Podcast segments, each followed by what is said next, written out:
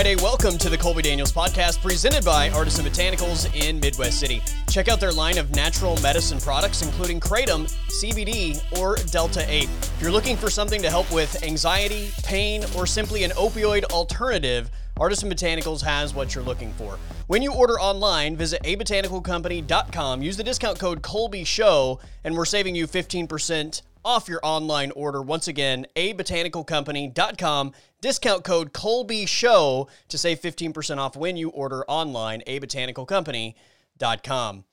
All right, it is Friday. Uh, Will Brewer is going to join me, our weekly MMA conversation. Uh, usually this happens every Thursday, but we've had to uh, reshuffle the weekly schedule the last couple weeks. Uh, that's going to happen next week as well. Uh, we're going to be at Chalk next Thursday night. Aaron Davis and I uh, covering the NFL draft. That broadcast is going to start at 6:30. The draft starts at seven. Uh, there's a lot of draft swag giveaways. There's going to be prospect gr- giveaways. So when you come in, you'll see our setup. There will be a hopper.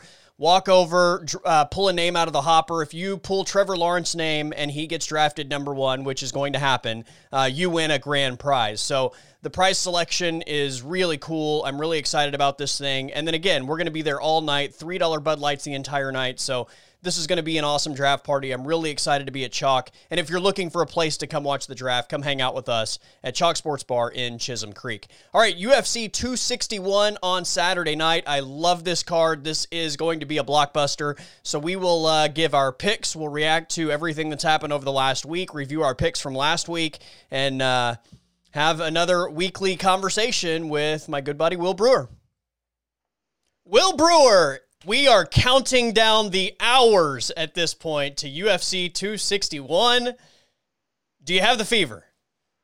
I got it, man. It took a, it took a minute. You know, this week kind of breezed by a little bit, and you know, Monday, Tuesday, Wednesday, Thursday, and I'm just like, ah, you know what, you know.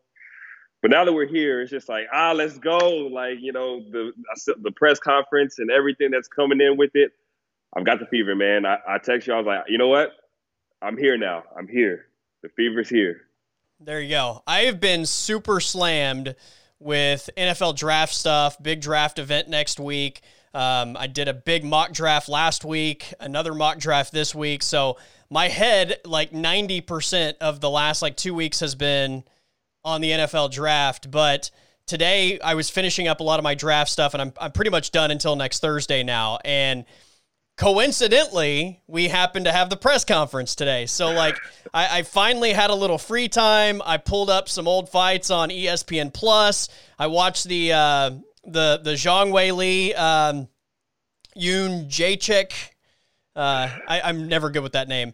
Uh, I watched that fight again, which was just like, I don't know, maybe it might have been better actually rewatching it uh, the second time, or I, I don't think I've ever watched it back completely uh, since the first fight. I know I've seen parts of it since the first time, but uh, I watched the entire thing back today. Uh, I went back and watched uh, Rose versus Andrade earlier this year. Um, went back and rewatched uh, Usman Masvidal. So I'm, and, and then when you had the press conference from today into the whole mix, like I'm, I'm geeked.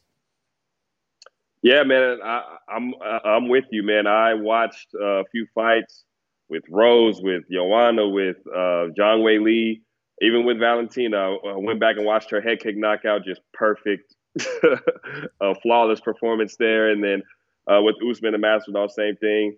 Um, I'm I'm ready, man. I'm excited. This card is loaded. I'm excited, man. Three title fights, which uh, we were talking before we hit record three title fights, which completely overshadow two really great fights to get this main card started. So, as far as the pay per view portion of this thing, I, I, think you have five blockbuster matchups. Absolutely. The, these five matchups, I mean, the three title fights will overshadow the two uh, openers, but the two opening uh, fights, uh, Anthony Smith, Jimmy Crute, you know, in light heavyweight division, you got guys who are jockeying for that top uh, contender spot. And, you know, Jimmy Crute, a young guy coming in, Anthony Smith, a former title challenger. This is the fight that really shows where you are. And then Uriah Hall, Chris Weidman, you got a former champion, a guy who ruled over the midweight division for like three years. And then you got a young guy, Uriah Hall, who just basically retired Anderson Silva. So it's like, yeah. I mean, you got that just to uh, to start out the card. Then you just jump right into right into three title fights. It's it's amazing, man. I can't wait. Yeah, this is going to be awesome. Uh, we do have to go back and review last week's card. We have to give the score updates because there are a lot of points up for grabs this week. Will. Oh yeah, man. Uh, I've been uh, I've been kind of relaxed a little bit these past few uh, cards, but you know this one, I'm, i think this is the one I'm coming for you, Daniels. All right, man. I, am ready. I'm ready. Uh, I'm I'm feeling good. Uh, or or maybe I'm just telling myself that I'm feeling good. But uh, either way, this is going to be a card that uh, I absolutely enjoy on Saturday night. All right, before we hit the Whittaker Gastelum Fight Night uh, card and, and review our picks from last week, um, let's uh, let's hit a few headlines over the last seven days since the last time we recorded. Um, I, I think you have to start with Ben Askren Jake Paul, right? I mean, if, if you're going to talk about anything that is MMA related, and I and Ben Askren is MMA related, that's why uh, this this is brought up. Uh, this was it, it's crazy to say that Ben Askren in a boxing match against a YouTuber named Jake Paul on Saturday night was a bigger deal to the entire world than Robert Whittaker, Kelvin Gastelum, which are both incredibly gifted mixed martial artists. But uh, that was that stole the show over the weekend. It was it was the number one trending thing on Twitter for crying out loud. Oh man, what a what a production that was. That trailer. I mean, what goodness, what a production that was. I, I, mean, I had never seen anything like that. And then you know the fight itself. I mean, you know, for what it's worth, you know, I just expected, you know, this is a YouTuber fighting a guy in Ben Askren. I'm, I'm just thinking about all his accolades: Olympian, yeah. uh, multiple time uh, MMA champion, won in different organizations. Uh, went to the UFC. I mean, didn't have the best, you know, few fights in the UFC, but you know, Ben Askren, his overall record is like 19 and two in MMA. Like yeah. Ben Askren is one of the is a great, great MMA fighter. So you know, when when you think about it, I'm like, okay, you got this YouTube guy who thinks he can box against Ben Askren, who's done all these things, and I didn't really take into account. I mean, I did, but I like just didn't think it was going to be that big of a deal. Like how bad that Ben Askren was at striking. Bro, like... we talked about it last week. We said last week in this conversation, he's one of the worst strikers in UFC history. Yeah, and yeah, and I said to myself, like, you know, he fought Demian Maia. It was one of the worst uh, striking matches I've ever seen. But I was, I'm just like, bro, this is a, yeah. he's fighting a YouTube guy. He yeah. knows how to defend himself. I mean, he's gonna you know land punches and eventually he's not gonna knock him out, but he's probably just gonna get a decision. That's what that yeah. was what I thought. But God, he goes in there and it was not good. Will it was a it was not a good performance. But look, the guy got paid a boatload of money. What's the? I, think I read um, when you account for the pay per view dollars, it was like 1.2 million. Is that right? Yeah. Yeah, that, that's why he can walk out of that cage and have a smile on his face with his Big wife. Big smile on his face with his wife, walking back to the locker room after he got KO'd by a YouTuber in the first round because he just got paid 1.2 million. I googled last week, and take this for what it's worth. That you know the internet isn't doesn't always tell you the truth, but I googled how much did Ben Askren make in the UFC? And the dollar, because you know, a lot of this is is a mystery. We don't really know what these guys make.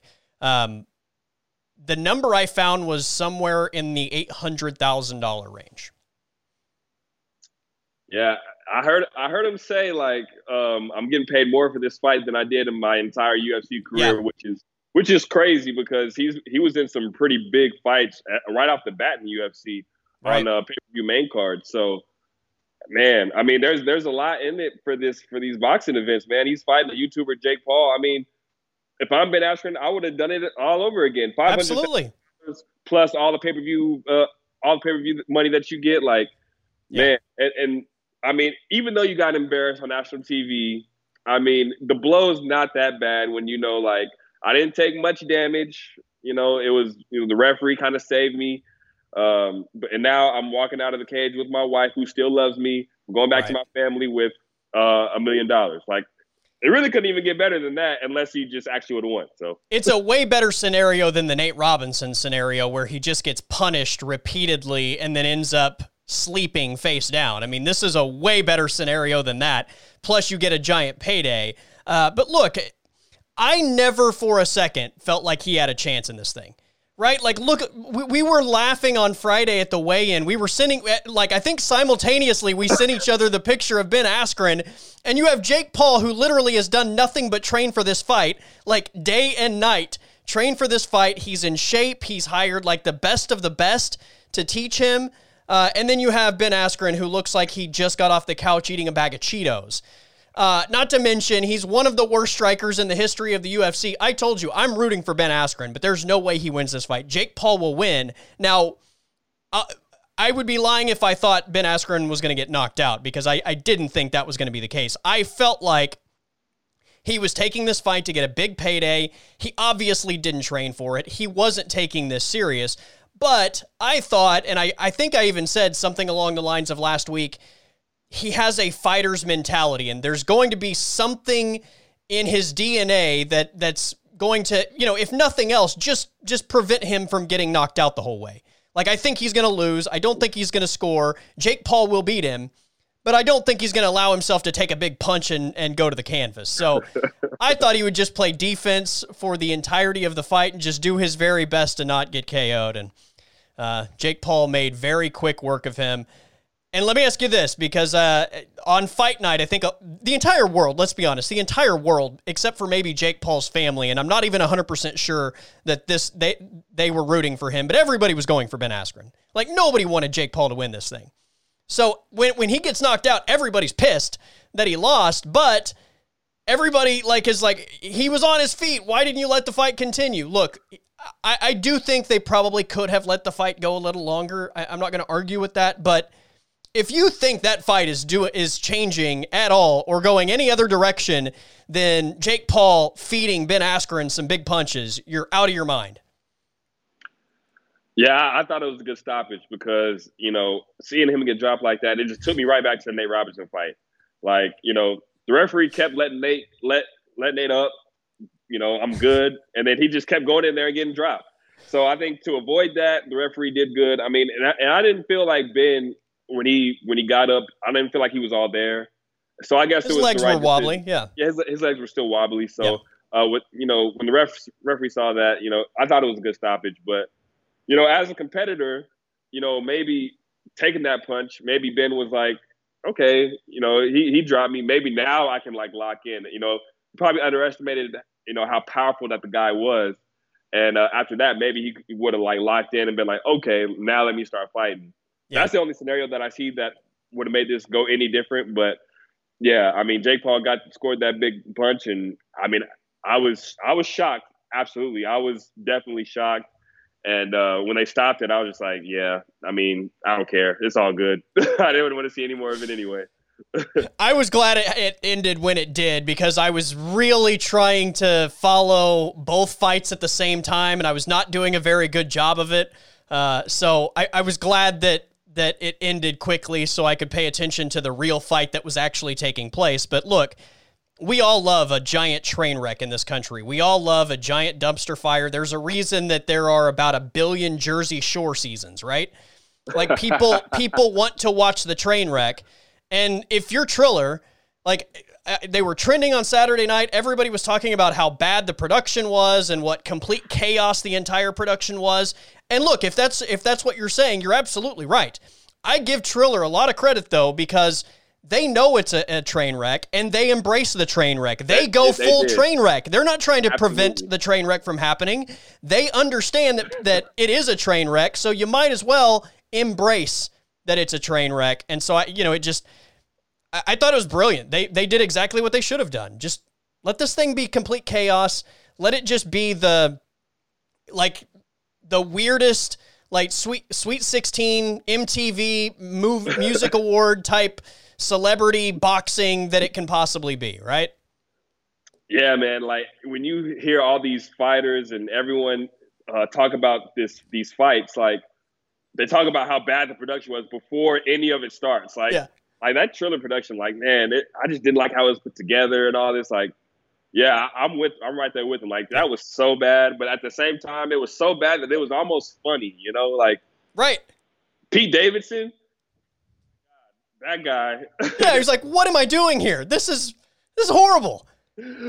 Pete Davidson and then uh, Oscar De La Hoya, Snoop Dogg, like you're right. They embraced the chaos and yeah. it made it funny. And you know, for for the MMA guys who wanted to just see uh, Ben Askren win and just wanted to see this all fold, for it to be that bad of a production on top of Ben Askren losing, they're just like, man, this production was just terrible. Like they're gonna say all the bad things, but you know, for for me now, like thinking about it, just you know, I had some laughs. Like it was definitely chaotic. You know, Snoop Dogg, give me my money, give me my money, Jake Paul, and all that stuff. Like, I mean, it was hilarious, man.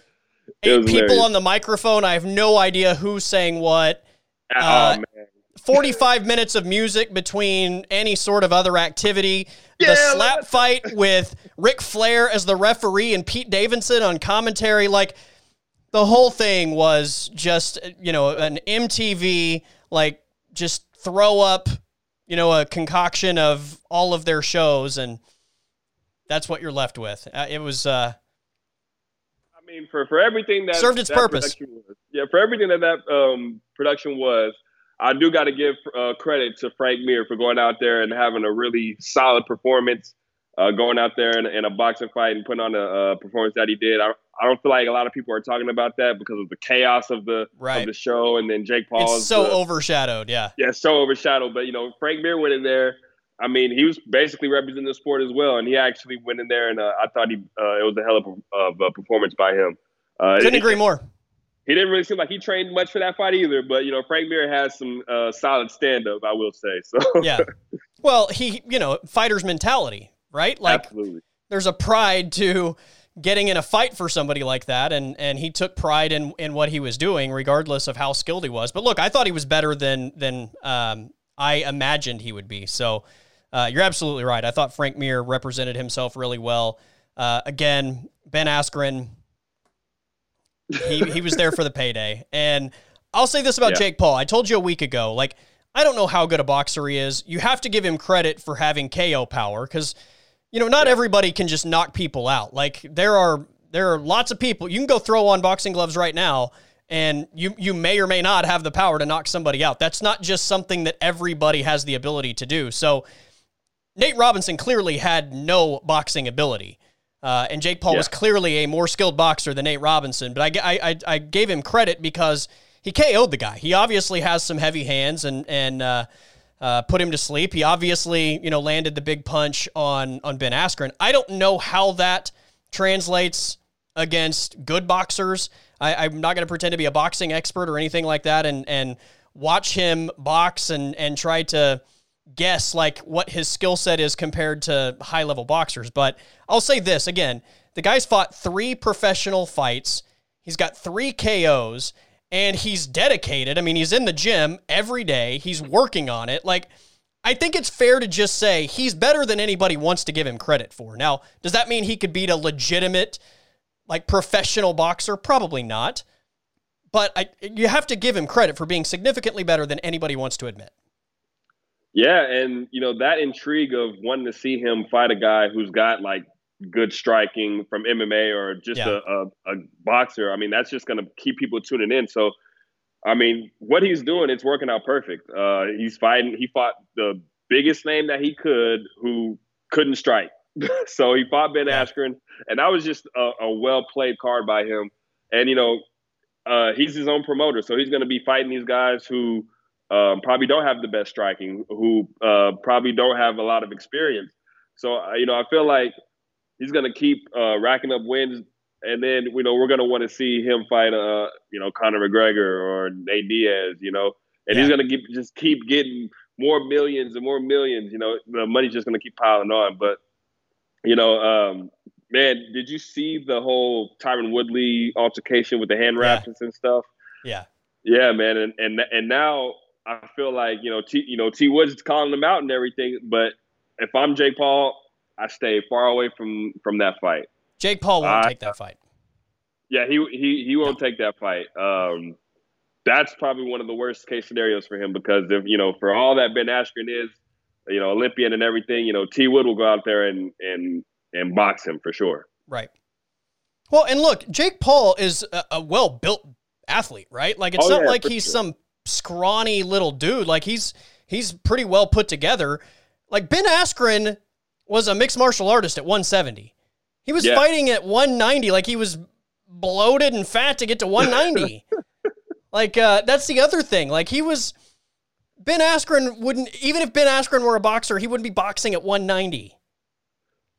Man, Ben Askren is so comfortable in his skin. Like to to get on that scale, looking like that, and then to just have that big, the biggest, corniest smile on his face. Like Bro. I don't just going up there. I don't give a damn. Right. He's thinking 1.2 million bitches. 1.2 million. Yeah, man. Like Ben Askren didn't give a damn yeah. going up there showing off, you know, the dad bod, the beer belly, right. you know. Um, and you know, Jake Paul's going in there. You can tell he's he's trained. Like I guess you know me. I got to give him more credit because you know, I I looked at him as a YouTuber for the longest time until I saw him drop Ben Askren. As soon as I saw that, I'm like, okay, I can't think of him as just the YouTuber anymore because yeah. he's actually got legit skill, and uh, he, you can tell he works on his technique and he takes it serious. So, um, got to give him credit where credit's due. But you know, I don't know if he's going to take on any, uh, you know, professional boxer who's got some amateur fights under their belt or uh, any MMA striker, um, or if he's just going to keep on going. Yeah. Like, you know, he, he's he's uh he might fight Dillon Danis next. I heard rumblings about that. Yeah. I mean, Dillon Danis is basically in the same boat as Ben Askren, you know. So right. Jiu-jitsu yeah. guy who Jiu-jitsu. can't really strike. So bad, yeah, bad striker. Um, by the way, I do have some odds for Jake Paul's next opponent. Dillon Danis is plus 200. Tyron Woodley is actually plus 300, which was shocking to me because I would guess that's like plus 5,000. I don't think there's any way that fight happens. Uh, BJ Penn, who threw his hat in the ring, uh, is plus 500. I could absolutely see that fight happening. Uh, Tommy Fury, I don't know if you're familiar with Tommy Fury, uh, younger brother of heavyweight champ Tyson Fury.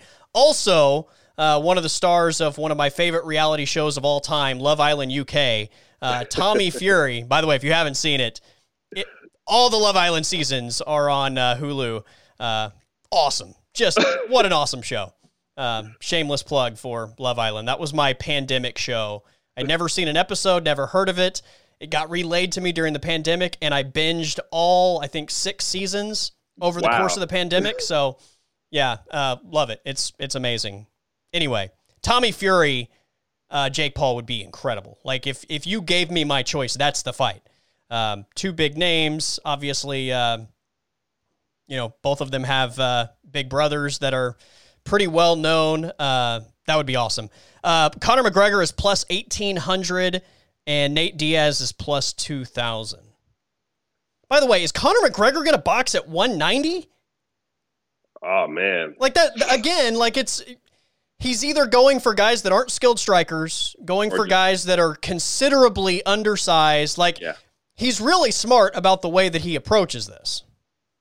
Yeah, because Conor McGregor is not going into a, a 190 pound fight any heavier than 170. I mean, he doesn't cut any weight when he uh, when he fights at welterweight. Uh, I mean, he'll probably go in at 170. Um, I, I, mean, for me, and I hope I hope this doesn't happen, but I really feel like they'll give BJ Penn uh, a chance here. I know. I, I, I really hope that that doesn't happen because you know BJ Penn has been around the block uh, a few times, and you know I saw him we've seen that video of him getting knocked out by that guy on the street and all the stuff that BJ Penn's gone through. I just don't feel like that's the. I mean, for Jake Paul, that's a big name. You know, go in there yeah. and do your thing. But I definitely don't want to see that. But um, if he's able to go in there, if we can get uh, T Wood in there, I would love to see that. Um, uh, Dillon Danis, though, I feel like that's probably going to be the guy. Dillon Danis or BJ Penn because yeah. just the fights that are that are more favorable for Jake Paul, those are the ones that he's gonna definitely yeah. go after. He's not gonna go after a T Wood. I don't even feel like he's gonna go after uh, the Fury kid. So it's no way. I, I think like, Tommy Fury, I think would wax him. Yeah. So uh, and Yeah. he's undefeated too, right? Yeah.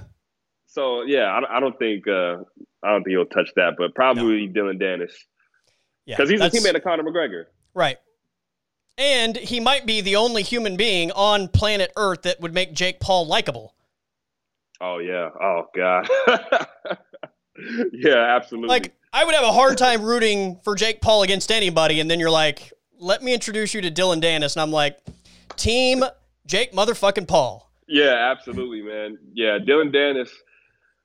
I kind of forgot. I kind of forgot how much I disliked him until you brought it up. Like, man, Yeah. Dillon Danis for a long time just would come out of the woodworks and just talk the most ridiculous shit just Right. for no reason. And you're just like, why, bro?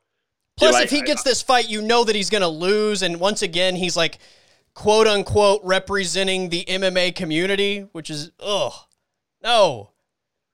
I mean, for all the people who thought that Ben Askren was representing the community, they actually wanted to see Ben Askren win. But I feel Yeah. like a lot of people, even within the MMA community, would love to see Dillon Danis catch a fat L by Jake Paul for sure. Absolutely. I'm rooting for Jake Paul in that fight. I'm just letting you know. If that's the fight that happens, I'm rooting. I'm actively rooting for Jake Paul to knock him out. I, I'm right there with you, brother. I'm Yeah. right there with you. And there aren't many people that I feel like would put me in that position, but Dillon Danis is absolutely one of them. Um, all right, we've talked a lot of boxing. We'll get to MMA in a second. I, I, this is kind of a good transition, though, because we had breaking news today. Speaking of Jake Paul, his brother Logan Paul is now going to fight a professional fight against the GOAT. Floyd Mayweather, Logan Paul in a professional boxing match. This is uh, Floyd Mayweather, man. That guy knows how to make money. I mean, he sees the, the dollar value in these two guys and uh, the Paul brothers, and he knows like these kids can't touch me. Right. But I know I'm gonna go in there and get a what? I mean, what's the projected worth of this fight? What two million dollars at the least? I mean, come on, man. Like oh, Floyd Mayweather, he'll knows- make way more than that. well, way way more than that. You know, Yeah. Floyd Mayweather knows uh, how much uh, value comes within his name, and then with Logan Paul's name. So Floyd Mayweather's so good with with money and stuff, man. This is just another one of those cases, man. I mean, this is just going to be another one of those shows, and Floyd Mayweather's Yeah. just going to mess around with this kid and just get paid. Floyd has his following. Then you'll have just the bo- the boxing fans in general that want to watch Floyd fight again. Yeah. Um, the Paul brothers will bring their own following to this, and then, like I said at the very beginning of this, every human being in America or worldwide that loves watching a train wreck is is going to be interested in this because you know who can sell a fight? Floyd Mayweather and the Paul brothers. Absolutely. Like they're going to talk man. so much shit. There's going to be so many shenanigans leading up to that thing. It's yeah, those guys are making a boatload of cash. Yeah, for man, Floyd Mayweather made all that money with Conor McGregor, and you know how good is Floyd Mayweather, man? You know, just he retires and then he goes and he fights Conor McGregor, then he fights a, ex- exhibition fight in Japan or whatever, wherever it was, and now he's coming to, coming out of retirement to I think Yeah. it's just an exhibition too at that, right? Uh, I'm I'm I'm not sure the the entire details of it. Well, yeah, man, like Floyd Mayweather's so good with this with this money stuff, man. I mean, gosh, man, Floyd Mayweather's good, man. Yeah. All right, uh, before we get to uh, UFC, uh, PFL on ESPN. Is it ESPN two tomorrow or ESPN Plus? I had I that pulled up a second ago, and then I uh, I closed it out to look up um, how old BJ Penn was, but uh, PFL on one of the ESPNs. I'm I'm really excited for this. I don't know how much of the um, like photos and everything you've seen of like what they've put together so far, but from a production standpoint, it looks like it's going to be extremely well done.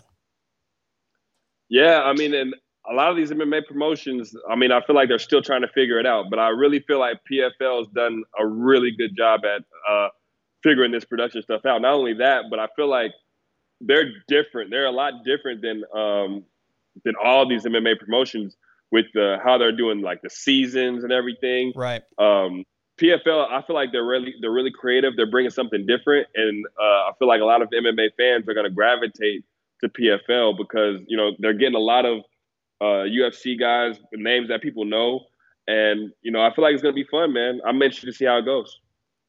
Well, and it's it's also I think for people that maybe aren't diehard MMA fans and don't follow the sport year round because it's it's one of those things that if you take a couple months off, then you lose track of of you know who's beat who and uh, you know the storylines that are attached to every division and the race for belts and just you know the the grudge matches and I, I mean it's it's one of those things I, I've told you over and over that covering college football the way that I had to cover college football. I mean during football season, it's you know for years I would get completely entrenched in the UFC, and then football season rolls around, and then I'm, I, you know, like finally when football season ends, I feel like I'm just completely lost and having to play catch up again and like relearning, uh, you know, everything that's happening to that point. So.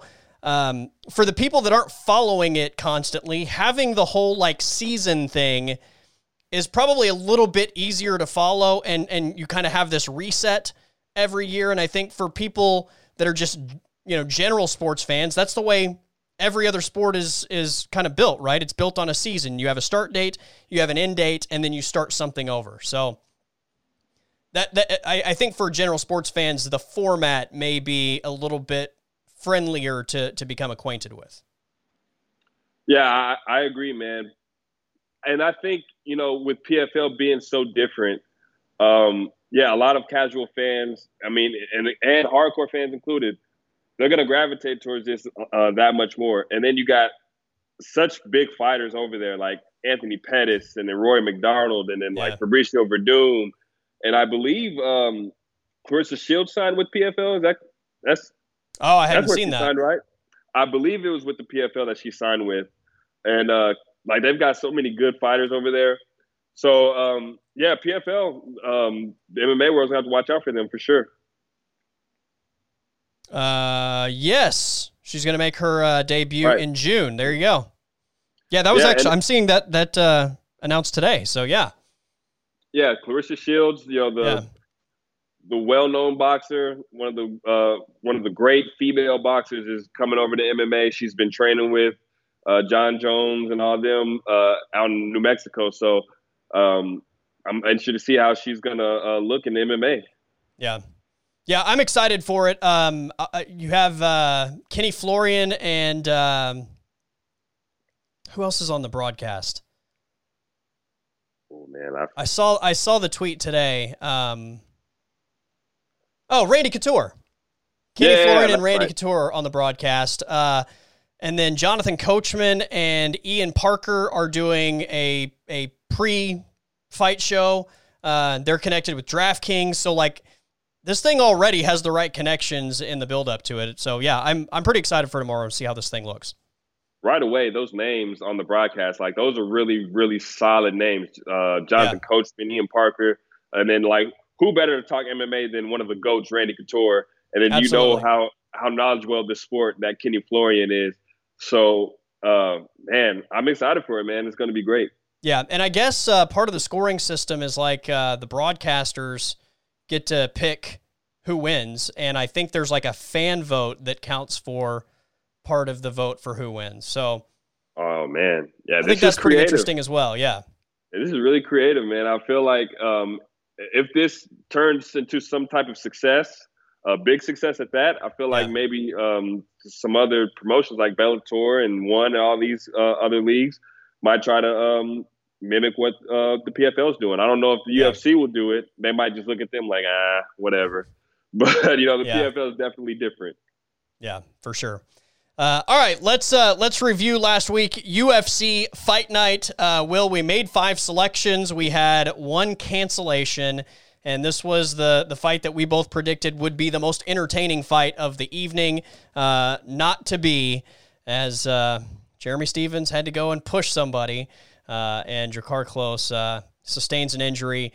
Uh, I've heard a lot of MMA people talk about this, and and it, it just kind of sounds like, for the most part, everybody's like, yeah, you're just you're very when you're cutting weight and you're not expecting a push like that, you're in such a fragile state that um, you know this sort of thing can happen. So I have to take their word for it. Yeah, and I mean that was a, a big push. I mean, Jeremy Stephens pushed the hell out of him, and he wasn't expecting it. And yeah. uh, you know, you can see like the whiplash. Like, I mean, he pushed him so hard. Like that, you can't discount that. He pushed him really hard, and then you know, a, a, lot of the UFC fighters are saying the same thing. You know, when you're cutting weight and you're at that point, you know, your brain and everything. Like, so when you take a big collision like that, you know, things can happen and you can sustain a concussion and and everything. So, you know, I definitely believe him. You know, I don't think Drakkar Klose was uh, in a in any way scared or wanting to you know pull out of a fight or anything. I right. feel like this was legit because we know how tough that guy is. Yeah. You know, we know he goes in there and wants to be in a slugfest. He I don't feel like he got pushed and was like, oh, wait, you know, I, I don't think yeah, this is right. I don't think this is a good idea. I don't know if I want to fight this guy now, you know. So um, I definitely feel like you know they'll probably run it back, you know, soon and uh, whenever Klose is uh, is healed, and uh, we'll get to see that fight again. And probably when they weigh in, they'll probably have a big old. you know, maybe Dana White will be in there in the yeah. middle of this time instead of the co- they'll have the there. COVID shield between them. Yeah, the, the big COVID shield. Yeah. So you know, Jeremy Stephens is intense, so you know that yeah. big push. You know, he probably just like I'm just ready to fight. You know, just like just right. wanted to add another layer of intensity to the fight. So, yeah.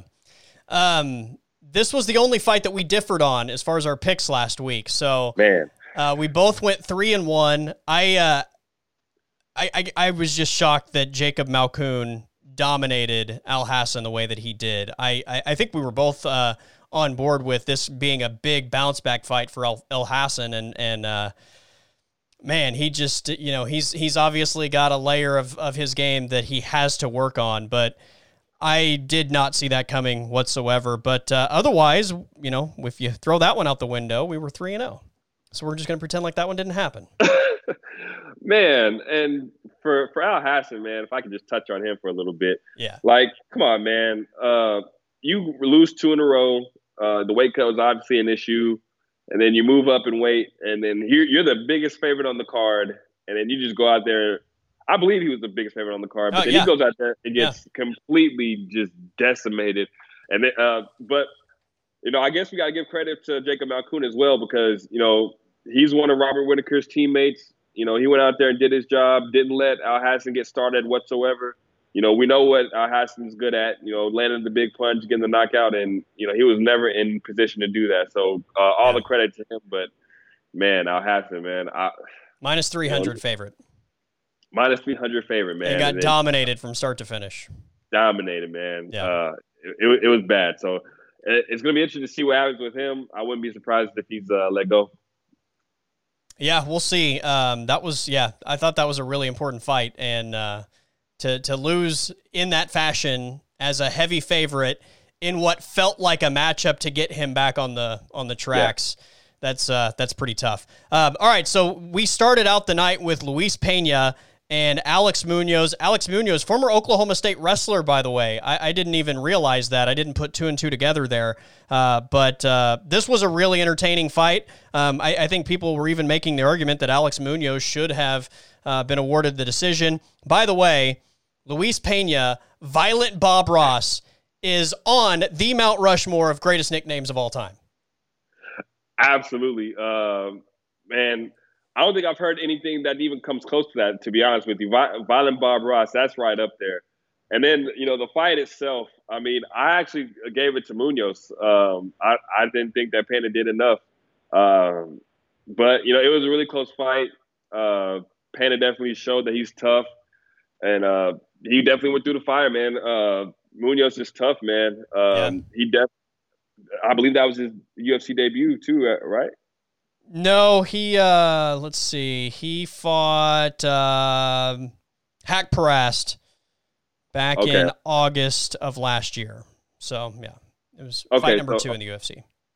Yeah, I, I, I, knew he was relatively new, so um, yeah. yeah. for him to have a, a, big fight like that on the main card, I mean, we're definitely going to see more of him, and uh, I'm excited for it because he's he's definitely tough. He's one yeah. to watch. Yeah, he looked good, and and we didn't really see him wrestle much. I mean, it was yeah, it was mostly a stand up fight, and I thought he uh, he at, at, times got the better of Luis Pena, who is definitely dangerous on his feet. Yeah. So da- dangerous, and he was the taller fighter, long, yeah, fights long. But you know, Munoz was was there for he. You know, he wanted all the smoke. you know, he didn't yeah. really uh, touch the wrestling, and I feel like he could have easily scored a decision uh, using uh, the wrestling. But um, I feel like you know, with what how MMA world is now, you want to see exciting fights like that where it's uh, a majority standing up. So uh, credit to him, man. Yeah. So we both had violent Bob Ross in that fight. Uh, so check mark for both of us in the point column there. Uh, the co-main event, because of the cancellation, Andrei Arlovsky and Chase Sherman moved into the co-main event spot. We were both on the Arlovsky side. Um, I, I, I don't know that there's really anything that happened in that fight that uh, to me is is worth detailing. But uh, did anything stand out to you? No, I mean Arlovsky just did. You know, he's fighting these guys, these young guys now. Whether it's either you have it or you don't, and you know. Chase Sherman, whether he, he's tough and everything, but he's he's just not quite on that level to uh, fight these upper echelon guys yet. I kind of get the sense that uh, that Andre likes that role. By the way. Yeah, because he keeps taking these fights, all these young guys. Yeah. He's just like, bring them on, man. And I feel like you know they're gonna keep using them and not cut them or whatever yeah. because you know we've seen what happened with Overeem and JDS. I mean, if, if Arlovsky's gonna fill that role, why not? Absolutely, and and look, he knows that he's not a championship caliber fighter now. Uh, this is a former champion, so you know maybe when you've had that belt around your waist, it's hard to to stomach the idea that somebody may say you're a placeholder uh, or um, you know. It, it, I just I like the fact that he just kind of like, if he wants to keep doing it, he understands his position and that he's not a, a title contender. And they're like, all right, look, we're going to give you this up and coming guy. If he if he gets past you, then you know he kind of gets the the fast pass. But you are the guy that potentially blocks guys from from getting into that top ten. And I, I just I think he kind of likes being the spoiler. Yeah, and, and he and he's fought a lot of the top guys. Like he fought Stipe, he's fought Francis, he's fought uh, Tom Aspinall, uh, Overeem, like all of the big name uh, Tanner Boser. guys. Tanner Boser. Yeah. Anyone who's got any type of a name in the heavyweight division, if you want to move up to that upper echelon of the division, you got to get through a guy like Andre Arlovsky, and yeah. you know he's comfortable in that role, so they they just keep giving him fights, and he'll win he'll win against those guys who aren't ready, and then he'll lose against those guys who are. So that's basically what it is now. Yeah. Uh, the main event, Robert Whittaker, Kelvin Gastelum. Uh, we both had Whittaker in this fight, and I think on the heels of the Vettori Holland fight, given the kind of opponent that Kelvin Gastelum was, I think we were both in agreement last week before this fight happened. If you just win against Kelvin Gastelum because he's just such a tough, gritty guy, that's probably enough to earn you the title shot ahead of what Marvin Vettori had done the week before. Uh, not only did Robert Whittaker just win the fight, but I thought he looked as good as we've ever seen him on Saturday night. Yeah, man, there, there's just a difference, man, because you know Vettori looked good, dominated Kevin Holland and everything, but you know there was a there was there were times when you would think like in the first round for sure that Kevin Holland could win this fight. You know, the stand up Kevin Holland was tagging him and everything. But for Whittaker and Gastelum, like Whittaker basically outclassed him everywhere. Like there right. was, you know, you would think that Gastelum has an advantage on the ground. Whittaker took it to the ground and was dominating him there. On the feet, you know, Gastelum got this knockout power, but Whittaker definitely um, just just outclassed him on the feet, just everywhere. Yeah, uh, Whittaker just proved that he was the better guy, and you know, it's just a, a huge difference. You know, right? Um, Whittaker's uh, dominance and Vettori's dominance, there was just a, a, big difference, and you could just see how much better that uh, Robert Whittaker's getting uh, fight by fight. And you know, for for me, and I believe for a majority of the world, there's nowhere else for him to go besides yeah. the title shot. He said that on Saturday night. He's like, I've I've beaten everybody that they wanted to give Izzy next, and he's like, I have nowhere else to go, and he's he's absolutely right. Uh, he beat Darren Till, he beat Jared Cannonier. Both of those guys were in line to be the next title challenger, and and he got the wins over both of those guys. Uh, this was obviously not supposed to be Kelvin Gastelum, uh, and and I was thinking about this on Saturday night. It's really disappointing when you think about what should have been over the last two weeks. We should have watched Marvin Vettori and Darren Till. We should have watched Paulo Costa and Robert Whittaker. I mean, imagine those two headliners back to back weeks. That would give us I mean, I think there's clarity now, but there, I mean, nobody would even have an argument after those two fights take place as to who would be next. So, um, unfortunately, we were robbed of those two matchups. But look, credit Kevin Holland for stepping in once again. Um, but you're right. I, I, think the the difference in the two wins, Vettori dominated a guy that obviously has a massive hole in his game. Robert Whittaker dominated one of the toughest fights I think that you can take in that division. And while he made it maybe look easy to a lot of people for 25 full minutes, that's a fight with a guy that's never going to be put away, that's never going to stop. And even if you're winning for 24 minutes in that fight, you still have to be razor sharp for the final 60 seconds, or Kelvin Gastelum's a guy that, that can end up taking you down. So um, I, that to me is maybe the most impressive part about the win is not only that he just won for 25 full minutes, but that he never had a dip. He he was sharp the entire time. He was focused. Uh, you have to just the fight IQ I think that he showed in that fight uh, just shows that he's taken big steps in the right direction. And yeah, and, and I feel like with each fight since since that Izzy fight, his fight IQ is getting that much better.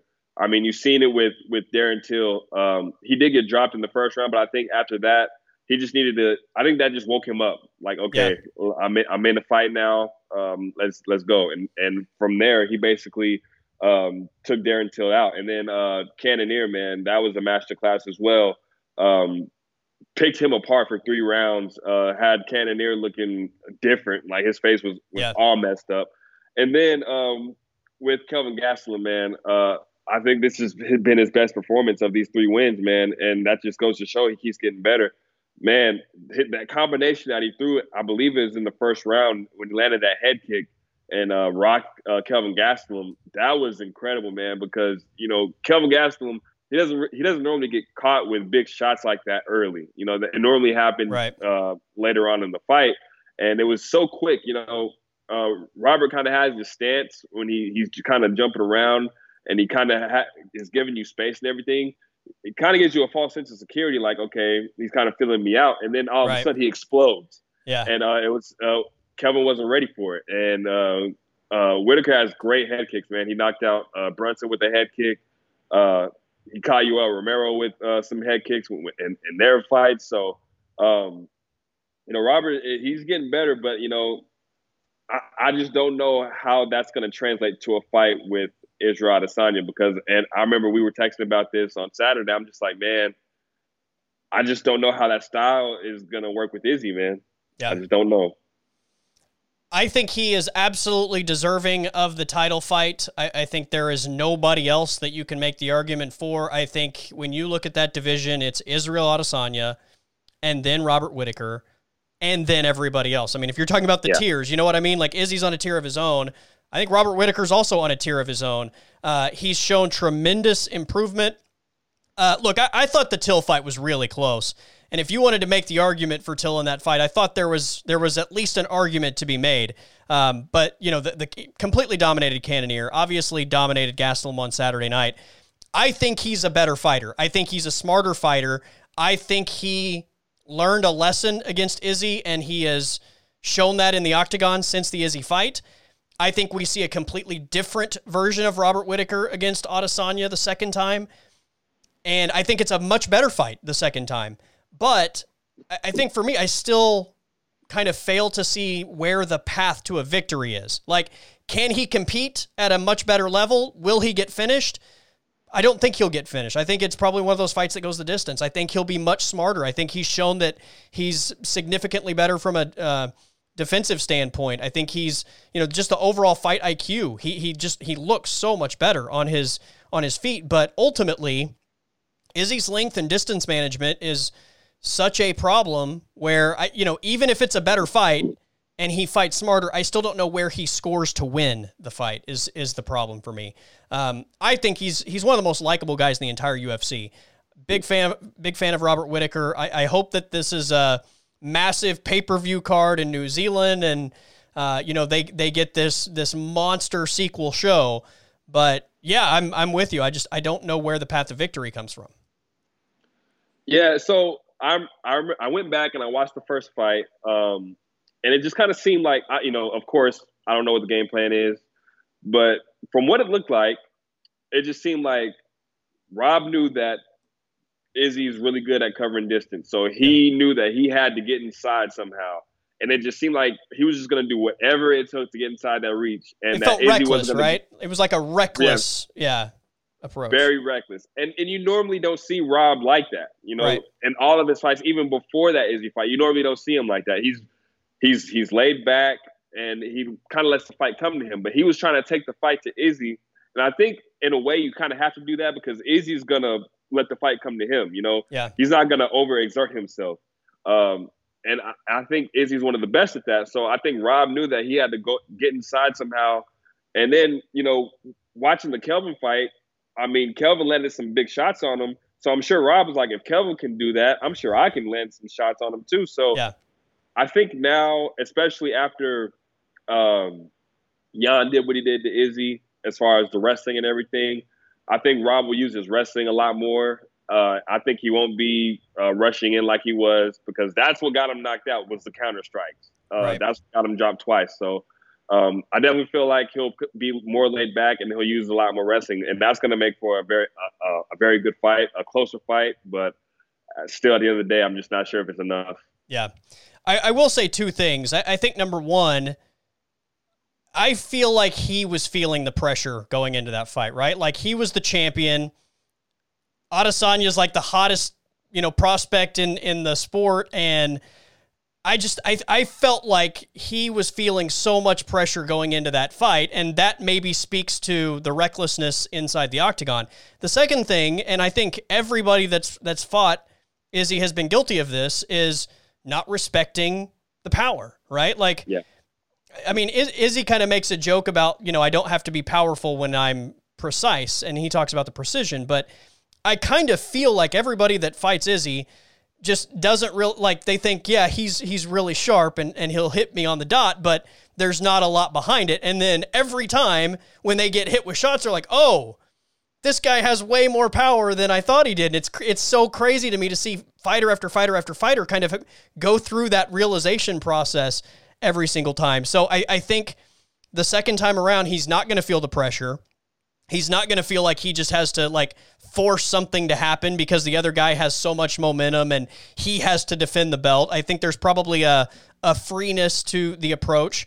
Uh, and then secondly, again, I, I, think like he understands that this guy can drop me with the right shot. Like it's, you know, when you've, when you've felt that, uh, you understand what you can get away with and what you can't. And, uh, you know, even I, I, think even Jan said that uh, after he beat Izzy, that Izzy like wasn't quite as fast as he thought he would be, but was still, you know, had had more pop than he thought he would. So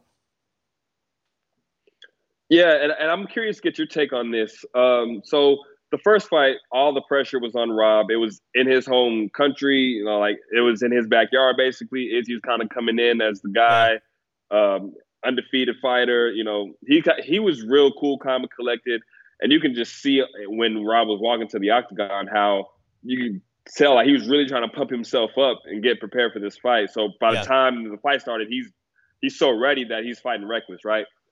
But I'm I'm curious. So for the second fight, is the pressure more on Izzy than on Rob this time around? Because we've seen Izzy just lose. He needs to rebound and get you know that win back and get that uh, invincible uh, status back on him. So is there more pressure on Izzy this time around, or is it still on Rob?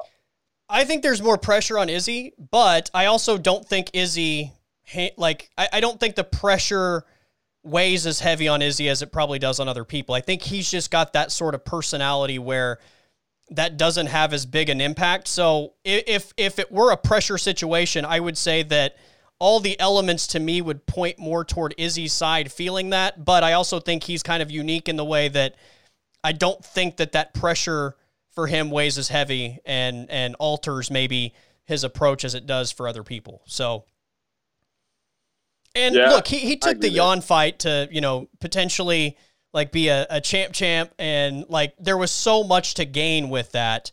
Uh, he knows he's dominant at 185. Like he knows he's the the king of the middleweights, as as uh, you know, we hear Jon Anik scream every time they replay uh, the Robert Whittaker knockout. So um, yeah, I, I, I don't think that that Izzy would feel the same amount of pressure, but the elements point toward it being that way. I do think that this is a a no a no lose situation for Robert Whittaker, right? Like he he was the yeah. champ. He got knocked out by this guy. Like even in the press conference on Saturday night, uh, somebody asked Robert Whittaker about the Izzy tweet where he said like "Good job, my son," or whatever the tweet was, and he kind of laughed and he was like, "Yeah, my, I mean." he knocked me out. He he gets to do that. He has the bragging rights. Like, what am I gonna say? I can't say anything. I lost to the guy. So like he doesn't have anything to lose. And I, I, I think even just seeing him kind of react that way to the the little bit of trash talk from a single tweet just kind of shows that he understands he's in a in a no lose situation. Like you lose to this guy again, okay, like nothing changes. You're you're not you're not the champ yeah. now. You you wouldn't be the champ again, and you would have lost to the same guy. So you know, you're better than everybody else, but you're below this one guy. Like nothing really changes if you lose to this guy again. But if you win, once again, you're you're the Everything champ. So yeah, I think uh, it's a really interesting dynamic. But for Izzy, you know, I, I, he's just uh, he, he's he's got so much arrogance, and I think that's part of what makes him great. Yeah, yeah, he's definitely got so much arrogance, and you know, on top of that, is, is there's a lot of confidence there, but it's not it's not confidence to the point where it's cockiness.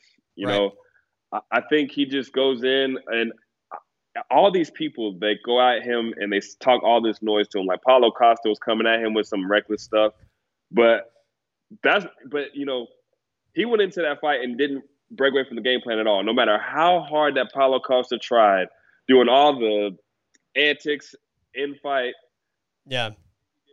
Didn't break, the game plan. He went in there and picked his leg apart, and then when the knockout came, he took it. Yeah. So, um, you know, I just don't see how anybody's going to be able to, you know, especially at 185. I just don't see, you know, he's got such a a, a height advantage, a reach advantage on all these guys, especially Rob. It, you know, I just feel like Rob's going to have to go revert to taking chances to get inside that reach eventually. Yeah, and and I just don't see. I mean, Izzy's going to see it coming. He's he's too good of a striker, and then I feel like with him fighting a guy like Jan, who's able to get to him, uh, that's just only going to help him against a guy like Rob, who's who can't really get to him like that. So, yeah. I, I don't know, man. It'll be interesting, man. Yeah. By the way, I do think Izzy shows cockiness, but I don't think that's his mentality as far as the approach to the fight. He's cockiness for the the showmanship and the you know the selling job that you have to do if you're going to oh, be successful yeah. in this sport. Like he's extremely cocky in that way because look, when you're cocky, you're going to sell more pay per views. Uh, you know, you're you're you're evoking a greater emotion from people that want to either watch you win or lose. But I, I, in terms of his mentality, I think it's there's an arrogance there that is built on confidence and not necessarily cockiness. So, just to kind of clarify uh, what I meant by that. Uh, all right, you ready to? Uh, let's do UFC 261. Usman Masvidal. Ooh. Deuce. I'm excited, man. Let's do it, brother. All right.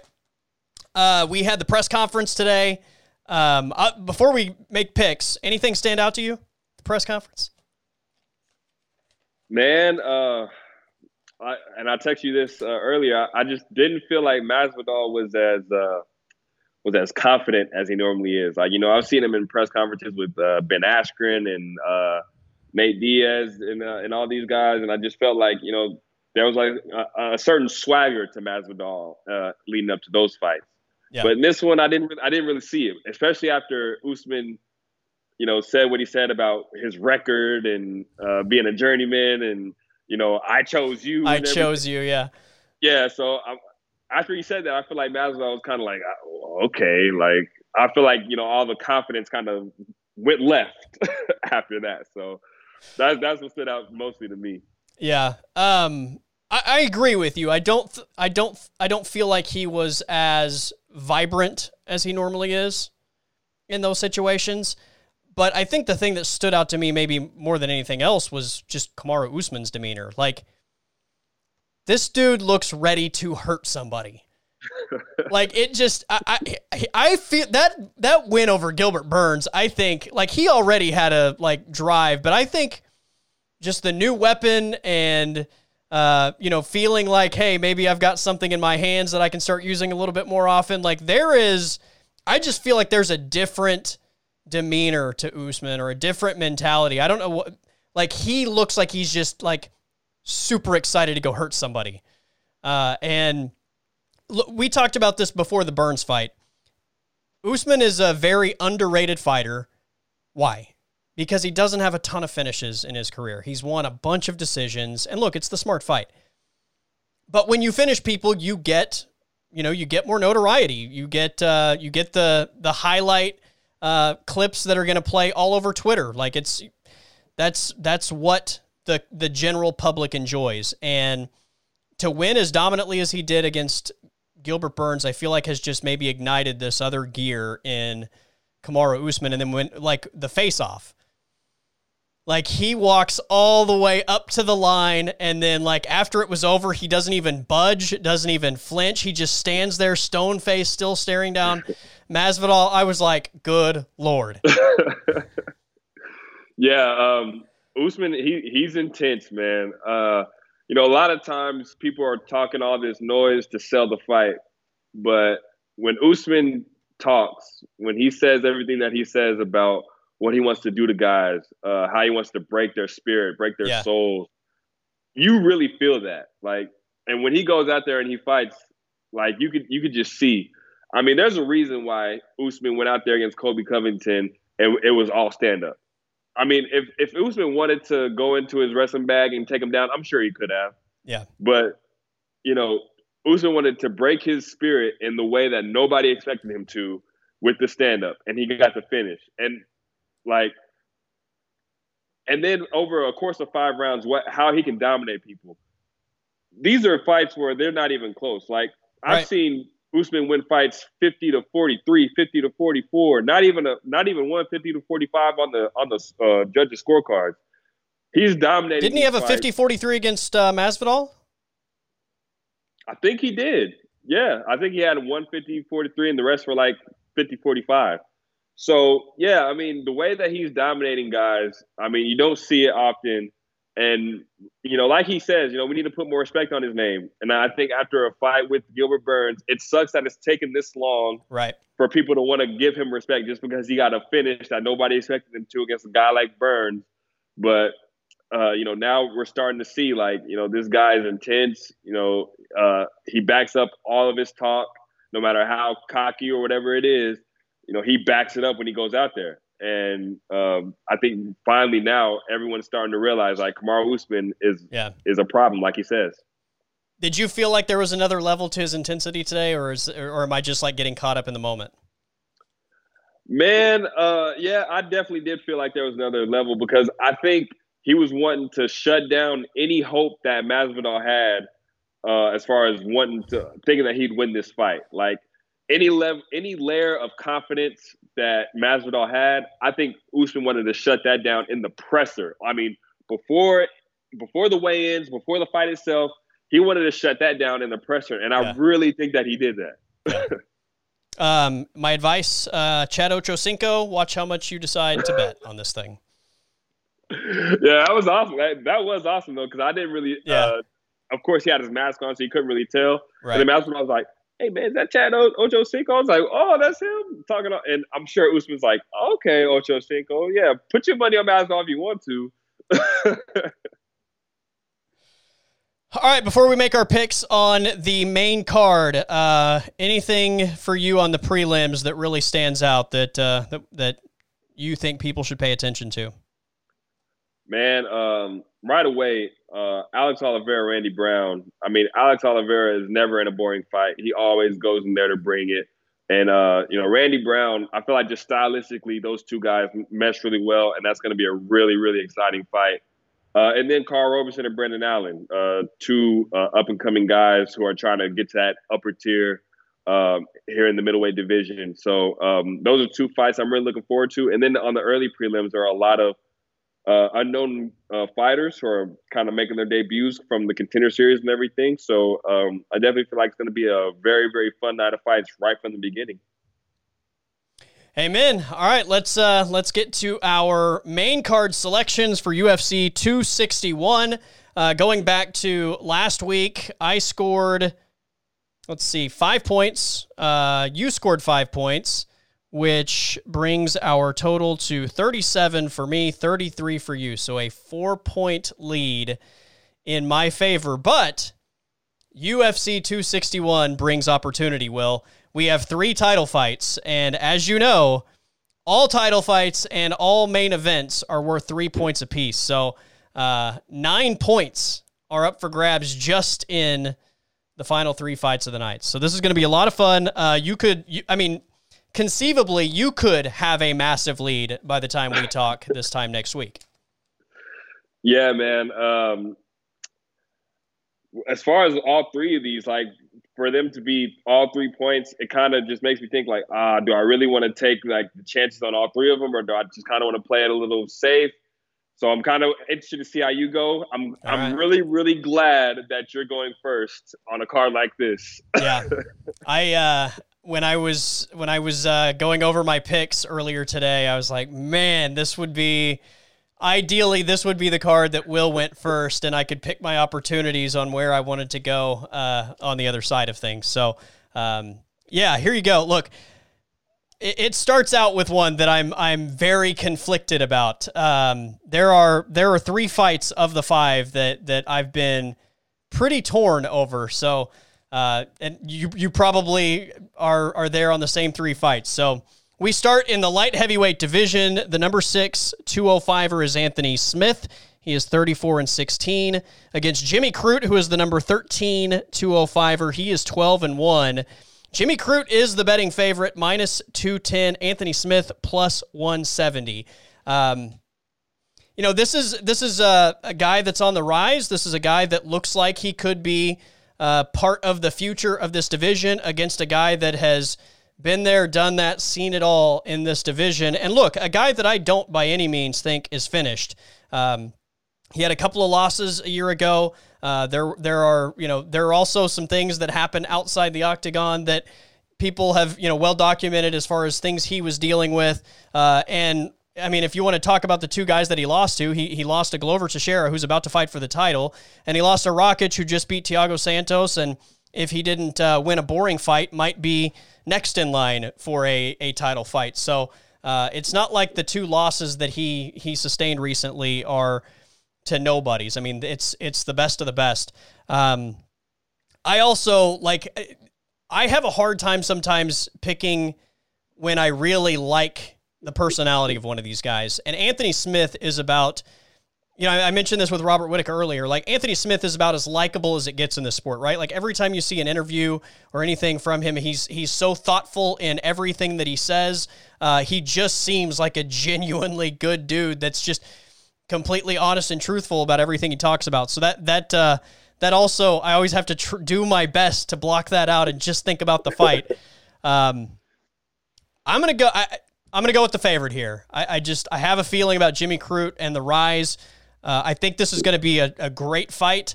Uh, in fact, this might be the very best fight on the entire card for me. Uh, but I'm going to go Jimmy Crute. Man, uh, so yeah, like you know, you were conflicted on this fight. I've been pretty conflicted on it as well. Um, just the styles, man. You know, Jimmy Crute definitely.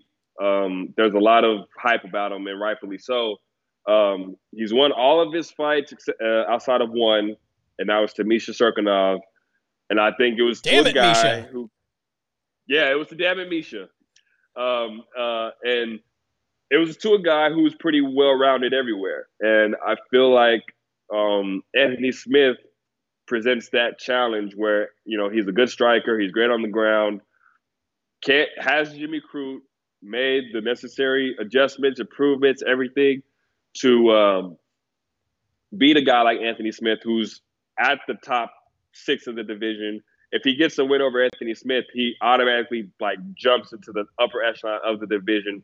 Like you said, Anthony Smith's been there, done that, fought everyone, uh, fought for the title. He's fought, he's fought Jon Jones, um, main evented multiple uh, fight night cards, and uh, went to Sweden and submitted Alexander Gustafsson. You know, so Anthony Smith's been around the block. You know, you know, he his record speaks for itself. Um, it all comes down to the question of has Jimmy Crute made those necessary improvements and uh, adjustments to his game? And you know, for a fight like this, um, as conflicted as I am, you know, for this one, I'm just going to go opposite of you, and I'm going to pick uh, the betting underdog, Anthony Lionheart Smith. I like it. I, I like that you went opposite. Uh, it it gives me even more rooting interest uh, because there's actually points at stake beyond just you know my own rooting interest. But uh, yeah, I hate rooting against a guy that I like so much. And Anthony Smith, correct? Yeah, yeah. Yeah, you know, it, it, you know, like you said, all the interviews that he does, everything that he says, it just seems so genuine and yeah. so real. And then like we saw what happened when Aljamain Sterling took that knee from Petr Yan.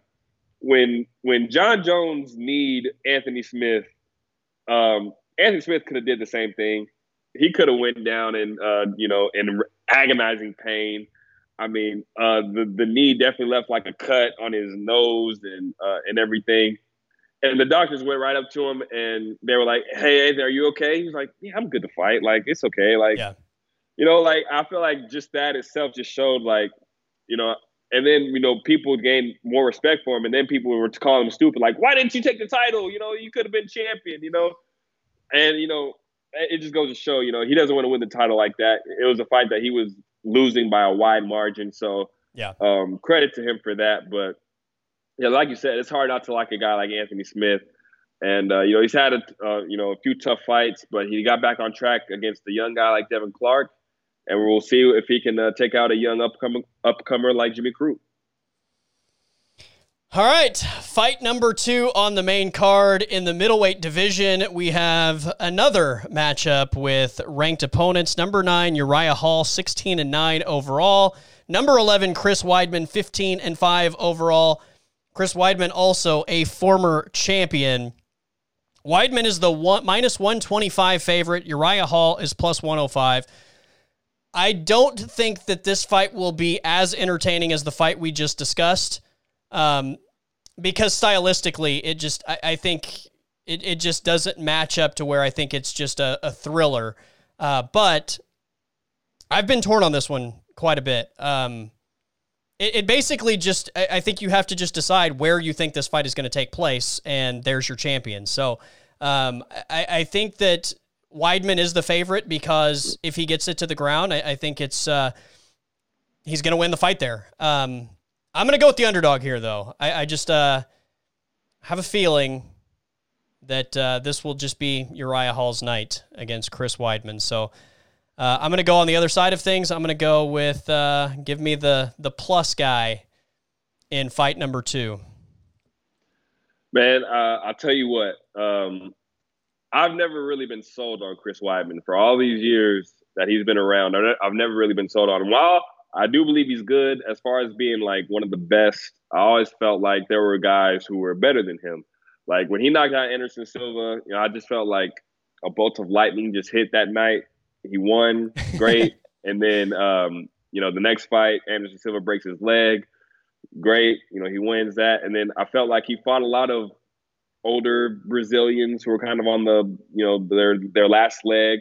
And you know, he's a young stud. You know, at the time he was a young stud, and you know he was getting those wins. But when he fought a guy like um, who was kind of on you know the same level as him and Luke Rockhold, um, Luke Rockhold uh, took the title from him, and uh, showed a lot of deficiencies in Chris Weidman's game. And since then, he's kind of just been, you know, win some, lose some, you know, get knocked out here, get knocked out there, or, you know, get a get a decision win here.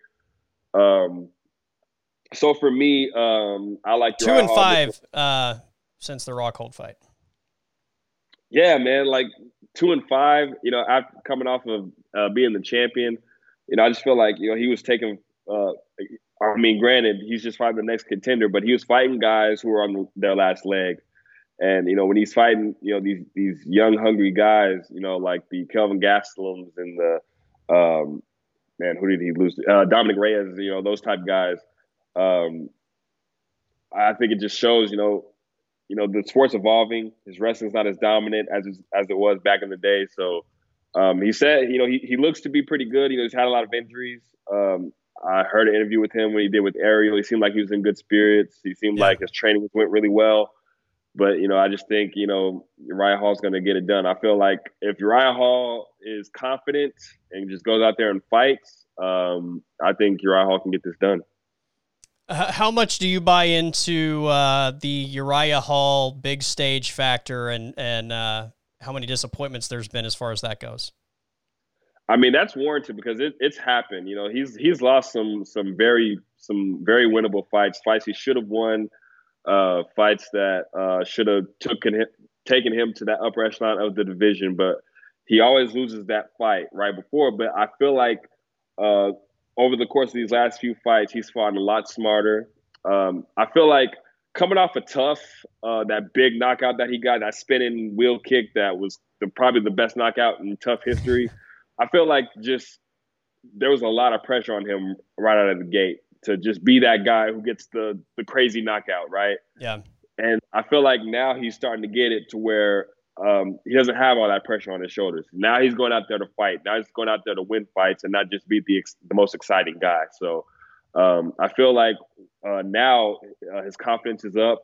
I mean, against Anderson Silva, you know, he was fighting. He was fighting. You know, probably one of the greatest ever. And you know, I think that showed in the fight that he's like, "Oh man, I'm fighting Anderson Silva. You know, I don't know if I really want to hurt him." But when it came down to it, knowing that he had to just finish the fight, that's what he did. So I feel like uh, it's going to go similar to that, and Uriah Hall's going to get the knockout. Do uh, Do you know how old these each of these guys is? Oh, okay, I'm I'm going to take a guess. Okay. I know they're both in their thirties. Uh, I think Chris Weidman is 36 and okay. Uriah Hall's 35. They're both 36, actually. Um, I, I, I don't know why. Uh, I just, I feel like it, maybe it just feels like Weidman's been on the bigger stage for longer. So it just kind of feels like he's an older 36 than Uriah Hall is. Like I would have guessed there was like two or three years difference.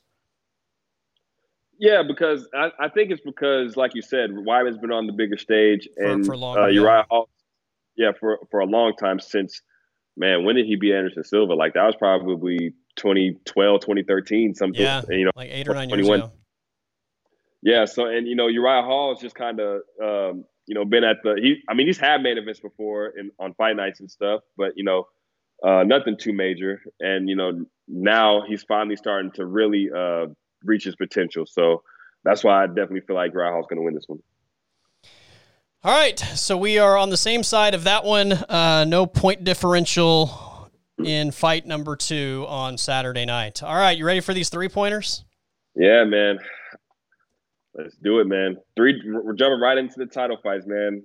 It's not even going to feel that way on the on the night. Like we're going to have two fights, and all of a sudden, I know top championship triple header, like uh, Jon Anik says. So yeah. it's going to be great. I can't wait. The women's flyweight championship, Valentina Shevchenko 20 and 3 overall against Jessica Andrade 21 and 8. Valentina is a minus 500 favorite. Andrade plus 350. Uh, we last saw Andrade actually fighting a weight class lower against uh, against Rose. While she definitely looked bigger at 115, um, I, I don't know why. I just I was I was kind of shocked at how much bigger Valentina was today when they stood next to each other. Because uh, I kind of thought that it would be closer than that, but Valentina definitely looks like the the bigger fighter. Uh, and maybe once again, it's just because we've seen Andrade fighting lower, and so she looked uh, bigger, and it's you know it's just the perception. But um, this is this is all Valentina for me. I, obviously, the greatest champion uh, in that weight class and uh, on the Mount Rushmore of women's MMA fighters. So yeah, Valentina Valentina Shevchenko. Well, um, I'll say this for what for what it's worth. I definitely feel like um, Jessica Andrade presents the biggest challenge in that division for her because a lot of these fighters, when they go up against Valentina, they show her so much respect as far as they know how dangerous she is, so they yeah. kind of question whether they're gonna go in and and everything. But I just don't think that that's just in Jessica Andrade's mind. You know, no. like I don't. I think she's of the mindset of I don't care who's in front of me. I'm gonna go forward no matter what. Pressure. I literally, I literally watched. Um, I literally watched Rose Namajunas piece her up for an entire round, going backwards, and Jessica Andrade was just continually yeah. going forward. Yeah. Like nothing, nothing that Rose did, no matter how hard she hit her, uh, Jessica was still going forward. Um, I kind of the way I see this fight, um, the way that I thought about uh, Izzy and uh, Yoel Romero when they, you know, of course the fight played out how it played out, but I, you know, Jessica's the scariest girl in that division, and yeah. Valentina's definitely the best striker in that division, and Jessica is gonna bulldoze and just gonna move forward, and Valentina's just gonna have to be elusive. She's gonna have to move, and uh, but I think Valentina is just that good of a striker. Her fight IQ is really, yeah. really, really high. And you know, like you said, I think this is Valentina all day. Yeah. Um, Jessica could do that though. I think against Rose consistently because she's so much heavier, right? Like she's just she's thicker. And again, I think like just looking, watching those two square off today at the press conference. I, I was I was actually surprised. I thought that it would be a, a, a closer situation, and Valentina definitely is significantly larger. So I think the pressure works, but it also works when you're, you know, you're the heavier fighter, you're the you, you have more presence. Um, that's that's not really the case here. So I don't know. We'll see. I think there will be pressure, but uh, will it be the same style consistently uh, against Valentina? I, I don't know. That's a question for me. So, but but she's certainly going to begin the fight that way, without a doubt. Uh, for sure, absolutely. She's going to be in her face and then it's it's going to take Valentina, you know, having to throw uh, uh, a head kick or a, a land a, a, big combination, and then maybe Jessica will start using uh, reverting to wrestling because that's yeah. something that um, uh, Jennifer Maia used on Shevchenko had some success. So, uh, and I'm I think uh, Jessica might be stronger than Jennifer Maia. She's definitely shorter, but she might be stronger. Jessica's fought at 135 um, earlier in her in her career. Uh, and then she dropped all the way down to 115 before this 125 division was uh, yeah. brought in. You know, now she's here. Now she's fighting for the title. So, um, yeah, man, I, I just don't think she's got uh, the the tools to be Valentina though. Agreed. All right, our co-main event for the strawweight championship, we have Zhang Weili, 21 and one against Thug Rose Namajunas, nine and four overall. Weili is a minus 210 favorite, Rose plus 170. I have literally changed my mind on this fight at least five times today. Uh, in fact, probably about 20 minutes before we started recording, I pulled up a picture of both of them and I just uh, showed it to my wife and said, just pick somebody here. She was like, for what? I was like, don't worry about it. Just pick somebody. Uh, because that's what I was resorting to. Um, and I, I, mentioned this with Anthony Smith. I th- part of this might be once again where I really have like a rooting interest on one side of this, and uh, that I think sometimes it's just hard for me to want to root against the person that I like in the matchup. Um, I I want to pick Rose in this fight. I, I will say that I'm going to pick Weili. I, I and and you know what? Here's the other thing. If I didn't rewatch the uh, Weili Jędrzejczyk uh, fight today, I, I might have actually ended up settling on Rose, but about the time that I was pretty sure I was going to go with Rose, I was like, you know what? Let's let's rewatch that fight. Just and she just she, there's I, she has so much power. She can take so much damage without really even slowing down. Um, I, yeah, I think this is for as much as I, I like Rose's improvement. I love what she's done with Trevor Wittman. Um, she looked, especially in the first two rounds against Andrade, she looked so sharp. Um, I, I, just think that that Weili is too much at the end of the day over the course of five rounds. So I don't want to do it, but uh, Zhang Weili and still. Man, so uh, I'm right there with you, man. As soon as this fight was announced, I mean, you look at this fight and you're just like, ooh, like because you know how great that Weili and Joanna was, and then you just think back to the fights that Rose had with Joanna. You know, yeah. Rose beat her twice. So you know, I actually that might it might have been yesterday. Um, I watched, I rewatched Rose Joanna two. Yeah. I rewatched Weili and Joanna. I rewatched Rose and Andrade, both of those fights. And uh man, I mean, I go back and forth on this just like you did. Um, it comes down to two things for me. It comes down to Weili's power and then Rose's movement because the way that Rose moves, especially early, the first two rounds, when when Rose is on her game and she's normally on her game early, no one can can mess with her. Like like yeah.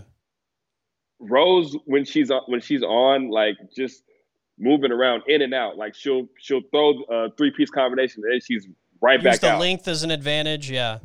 Yeah, uses the length perfectly. Uh, Trevor Wittman has definitely got her. Uh, I mean, because the the way that she started when coming out of the TUF, like she was nowhere near how she is now. Trevor Wittman has worked with her and Yeah. got her just such a crazy, crazy good striker. Um, so I think early on, Way or uh, Rose's movement's really gonna frustrate Weili, and I feel like it's gonna look early on. It's gonna look like Rose just just has a, a a step up on her. But I think as as time goes on, if Rose isn't able to get her out of there, as time goes on, Weili's power is gonna um, eventually, you know, add up, and then the movement is not gonna look as crisp uh, of Rose, and Weili's gonna be able to land more strikes. So it's gonna come down to in the later rounds if Rose is able just to muster enough energy to to keep her movement on track. Um, I was definitely prepared, you know, because I was so conflicted on this fight. I was prepared just to go opposite of you, Yeah. and that's what I'm gonna do. Okay. Um, you picked you picked Weili. Uh, I actually thought you were gonna go Rose, so I was confident in picking Weili, but you went uh, Weili, so I'm I'm gonna go Rose. All right, I like it. I like it. Uh, I- when I said I I wish that uh, this was a card that you were picking, it was for that exact reason because if I were going second in this fight, I would have just taken whoever you didn't take uh, for the sake of being on the other side of it. And look, I, I, I again, I think that Rose is so skilled, and I love watching her compete. But like when you look at how many times Joanna hit Weili, and it, it, I mean, she hit her with big shots, and it never really felt like anything phased her. I mean, she was in the fifth round, she was fantastic. It was just, it was unreal to watch. And on the other side of that, I do feel like Rose, over the course of time, does feel those impacts, and it does have an impact on her style and how sharp she looks and like you said her movements and the in and out and you know even just going back to the Andrade fight like she was in trouble in the third round of that Yeah. fight. And obviously you know we've all seen the pictures uh, of her you know the eye and, and everything doing the the post fight interview after she won. And she clearly won the fight. But in the third round when she got hit a couple times the fight drastically swung the other way. Uh, and I think that's just the difference. I, I do feel like there's going to be times in this fight where Rose is doing her thing and looks like the better fighter. I just don't think that that is to the point that it, it really impacts what Weili does in her moments. And when Weili has those moments, I think that over the course of five rounds will certainly diminish Rose's abilities. So, uh, man, I really like I I really struggled to put all that together today because again, I think uh, part of it is just like Rose is one of my favorite fighters. So Yeah, man, it's hard not to like Rose, man. Yeah. Uh, you know, shaves head, uh, such a, a a delicate person. You know, just everything that she talks about, wanting to make the world a better place. You know, how can you not like yeah, someone like like Rose? And then when she goes in there, she's just such a great striker. You know, she puts everything on the line. Um, loses with class, wins with class. Um, so it's hard not to like someone like Rose. And then right. you know, Weili, you know, we just don't know what she what she's ever saying because you know she's from China. Yeah. So- we- well, look, we don't even know what her interpreter is saying. Exactly. So like, Remember the You know- remember Rogan trying to like get him to to get his shit together after Oh, the yeah. uh, Joanna fight because he's like cracking up and so giggling excited. and like yeah, he was so Yeah, he was- excited. Yeah. he was so excited, and then like Joe was like, "Yeah," you, he's like, "Oh, I'm just so excited, man." Joe's like, get it together, man. Come on. yeah, yeah, man. But it, it, I mean, it's the same thing for Weili. You know, she, you know, Rose said some very controversial stuff leading up to this fight, but you know, anybody else, I feel like when it comes to their country, would have been way more, you know, angry with the comments that were made. But you know, Weili's just like, yeah. I would love to take Rose. Uh, around China, show around, you know, just, you know, it seemed like Weili is also a, a really genuine, good person and even uh, watching the embedded series um, when uh, Andrade, because uh, you know she took the belt from Jessica yeah. Andrade. Andrade passed her. She was like, "It's good to see Jessica Andrade. You know, uh, it's good just you know be able to be in the same vicinity and not have any you know hard feelings and everything." So yeah, uh, you know, you can just tell that is a good person too. But you know, when both of these ladies get out there, it's it's just going to be very very high level uh, MMA, and it, it, you know Weili and Joanna showed that that their striking can be just as high level as the men. You know, we can sit there and watch yeah. these two these two women have a chess match and it just be that much exciting. And I feel like just the styles with Rose and Weili, just how sophisticated the strikers that they are, how technical that they are, we're going to get to see that again. It's going to be very high level stuff. By the way, rewatching that uh, Joanna Weili fight, uh, I was reminded that that was the co-main event. And as great as that fight was, it was the co-main event of one of the biggest duds of all time, uh, Romero and Adesanya. Yeah. yeah. I'd completely I forgotten mean, that those two fights were on the same card because you literally went from, I mean, just an all-time classic to all-time dud. What are they doing? Somebody do something, yeah. anything. Yeah. Yeah, man. I mean, especially when you after a fight like that that was so exciting, and then for them to just go out there and completely stink the joint out, like, yeah. come on, man. Yeah. Like you got fans who are just craving more violence because that fight was as violent as it got. Like Weili hit Joanna in the forehead, formed a huge hematoma. That thing got you could just see it for me. Didn't even look like fight. the same person at the end of the fight. Yeah. Yeah, didn't look like the same person. Looked like some type of alien or something.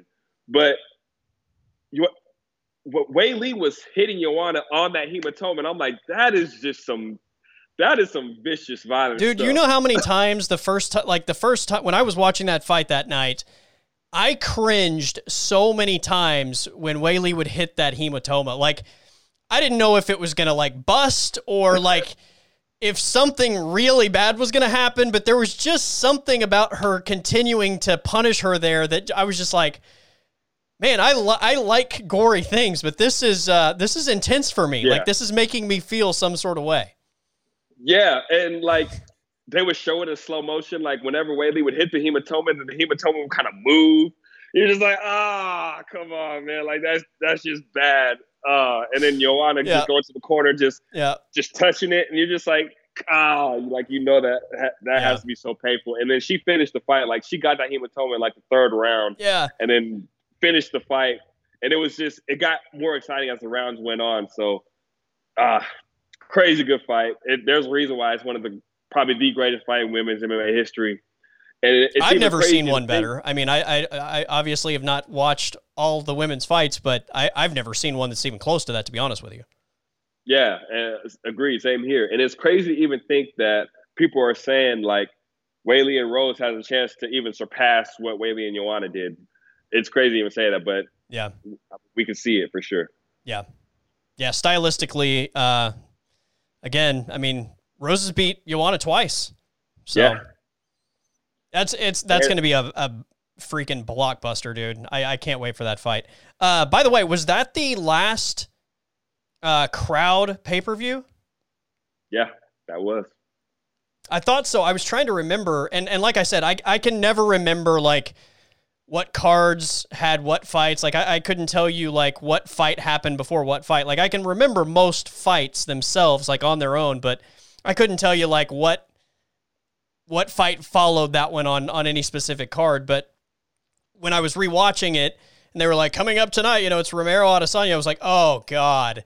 I'd completely forgotten that that was on there. And then like I started putting it all together and I was like, I think this was the last time that there was actually a crowd uh, for a, a UFC pay per view, and uh, we're gonna have one in Jacksonville on Saturday night. So pretty cool.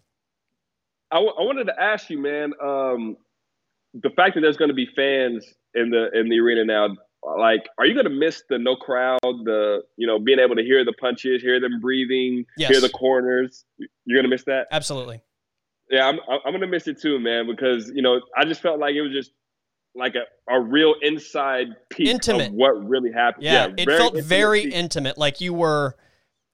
I, I don't know. There was just a different feel to it. And look, I love.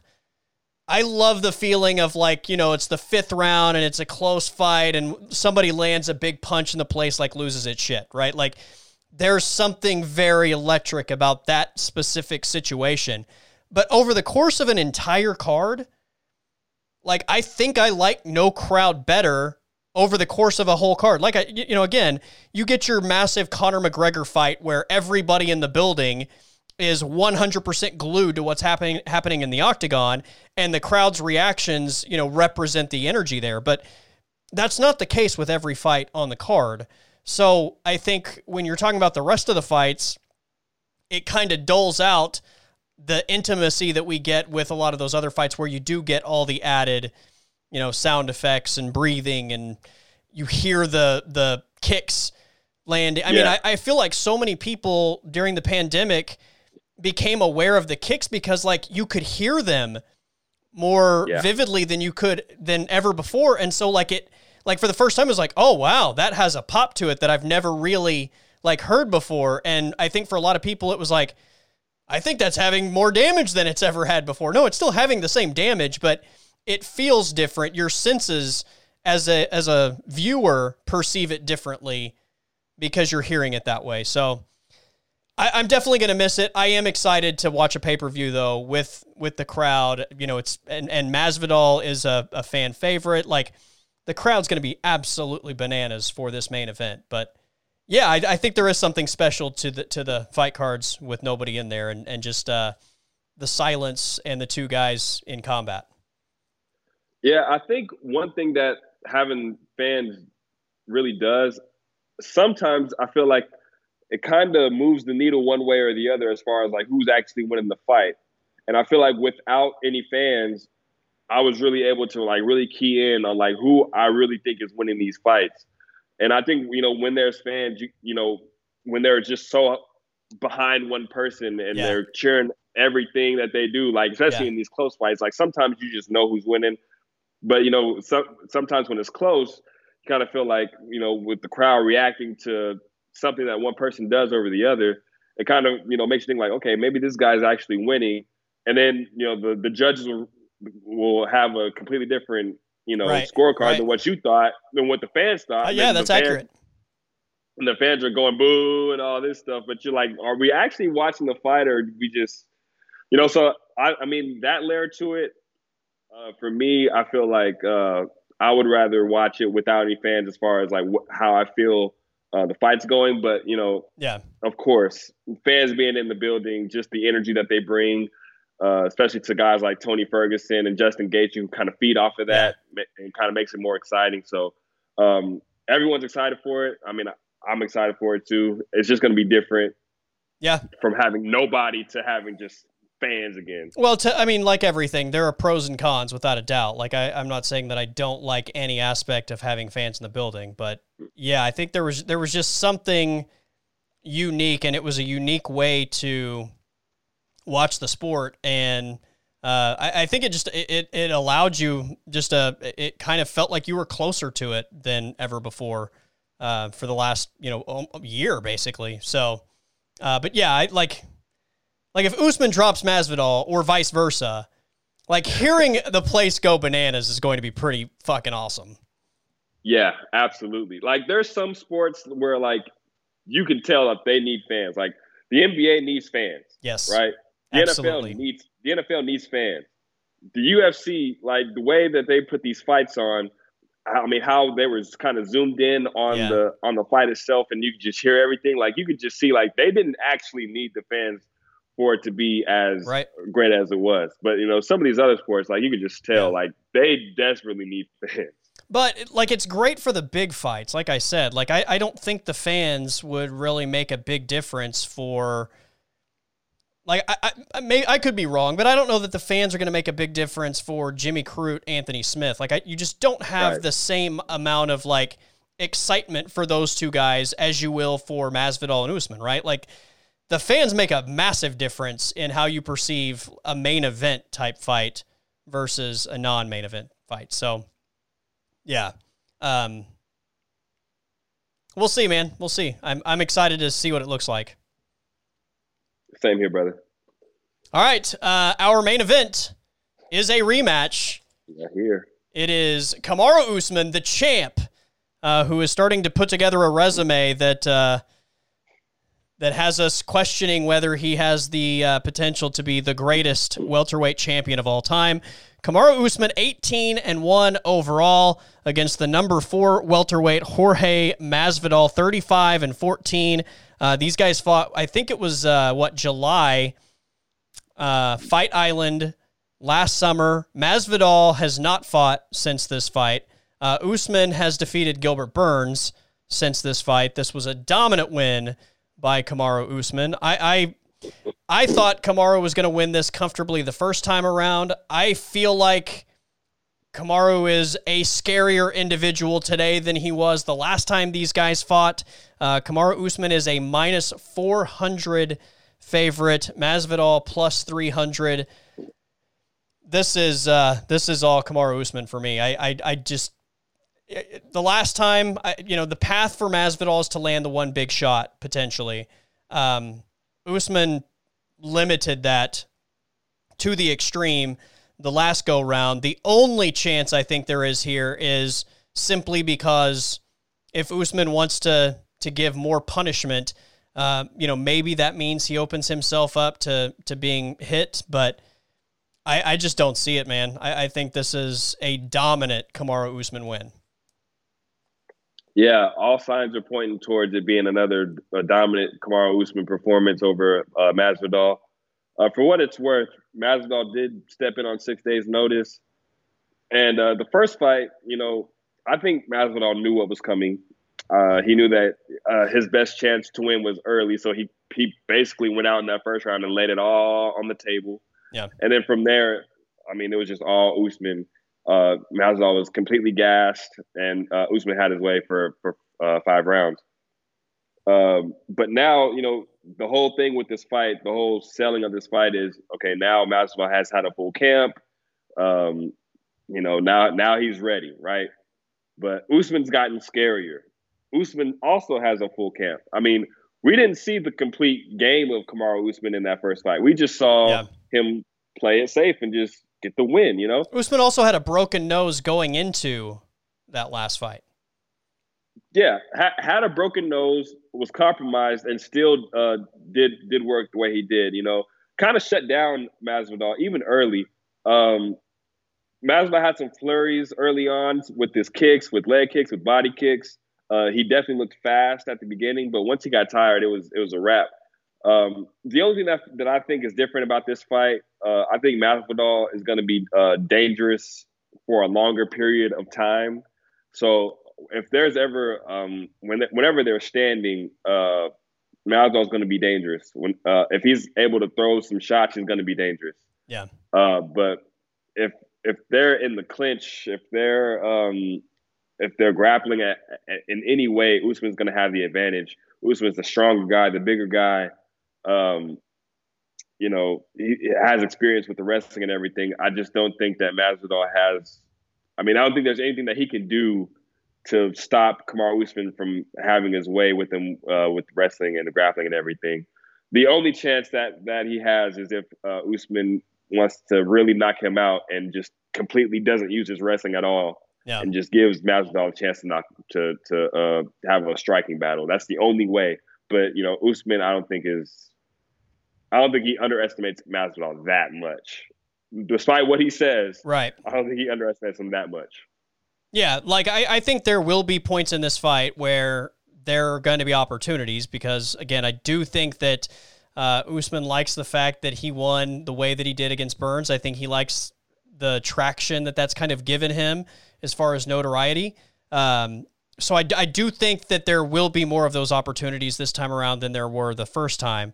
Uh, and look, the broken nose probably factors into that as well. Like you're not going to put yourself at risk when you have a broken nose as much. Uh, so maybe there will be more of those opportunities. But I also feel like Kamaru Usman, and and again, you know, maybe it's just the Burns fight, and we could be somewhat blinded by this, but he just looks so good on the feet in in moments during that fight with the jab uh, that you know I, I, do feel like he's in a better position even when they are in those situations than I would have felt like the first time around. So yeah, he's definitely yeah. Okay, his striking has definitely improved just from their last fight, from last July yeah. to uh, what month are we in? April of 2021. I mean, his striking has gotten two, three times better than what it was. Well, I remember mean, the Colby fight was a five round war, and that was all striking, right? And I never felt yeah. like that was, he didn't look like, I'm not taking anything away from that win. That was a great win. It was an awesome fight. Uh, you know, speaking of classics, that was a classic fight. Yeah. But I didn't walk away from that like thinking, man, Kamaru Usman is such a sharp striker. Like I, I, I just didn't feel like it, that was just kind of a brawl, right? Like Against Gilbert yeah. Burns, it felt like we were watching a sharp striker. So yeah, yeah, I definitely agree, man. Uh, with just with how he was popping out that jab, and you could tell he had been working on it with Trevor Wittman. I mean, Trevor Wittman told him in the corner, "You're a champion because of your jab." And you know, the more that Kamaru just committed to it, and it, it was just working. Like Gilbert was just he had no answer for that for that jab. I mean, no matter what he did, whenever he took one of those jabs, you could just tell it had such an effect on him. And then eventually it was dropping him. Um, I definitely feel like Kamaru's just gotten that much better. Uh, and if he's adding more, more layers to his striking, that's just so yeah. scary. And if he's able to show that against a guy who's as good at, at striking as Masvidal, I mean, that's going to be scary for the entire division. And uh, I mean, the jab is definitely going to be something that Masvidal is probably going to worry about. But um, I just think that Masvidal is faster than Burns, and I feel like he he. I'm not sure if he's more powerful than Burns, but he's definitely uh, a lot faster, and he pro- he'll probably be able to get to um, to Usman in ways that Burns wasn't able to in the, in the first fight. So that's kind of where I see it. Yeah, uh, Masvidal's just faster, but I still see a, a dominant win for Usman for sure. Yeah. All right, so we are on the same side of uh, Kamaru Usman over Jorge Masvidal. We are on opposite sides of Zhang Weili and Rose Namajunas. We are on the same side of Valentina Shevchenko over Jessica Andrade. Same side of Uriah Hall over Chris Weidman. And opposite sides of Jimmy Crute and Anthony Smith, uh, which means best case scenario for you, we differ on two fights. You win both of those. We will be tied going into our selections next time around. So four points to be gained here. I have a four point lead. Um, here we go. See, uh, I was supposed to get a point for uh, Jeremy Stephens and Drakkar Klose, so I was supposed to be uh. one. I was supposed to be three points, and then I was gonna take the lead with this one, but we'll settle for the tie okay. and we'll okay. uh, we'll rebound uh, next week. There's going to be some uh, really good fights coming up in the month of May, so uh, we'll have a chance to uh, take the lead then. We uh we have a big fight in the state of Texas, don't we? Oh yeah, oh yeah. We got a really big, big fight. Houston, we have a good problem because May 15th we're going to have another very very big pay per view. We're going to crown a new lightweight champion and we're going to have the return of Nate Diaz, the return of Tony Ferguson, um, some wars on paper. Just this is going to be a night of wars. I, I mean, when you ask me what what do I think is going to be the fight of the night on that card, I think uh, I'm going to be naming you about three or four or five different fights. It's crazy because that is a pay per view card that doesn't even have a current champion, right? Like the even the the title fight is for a vacancy. Uh, so right. you have zero current champions, but from a matchup standpoint, uh, that might give us. I mean, th- that that could be the best pay per view of the year.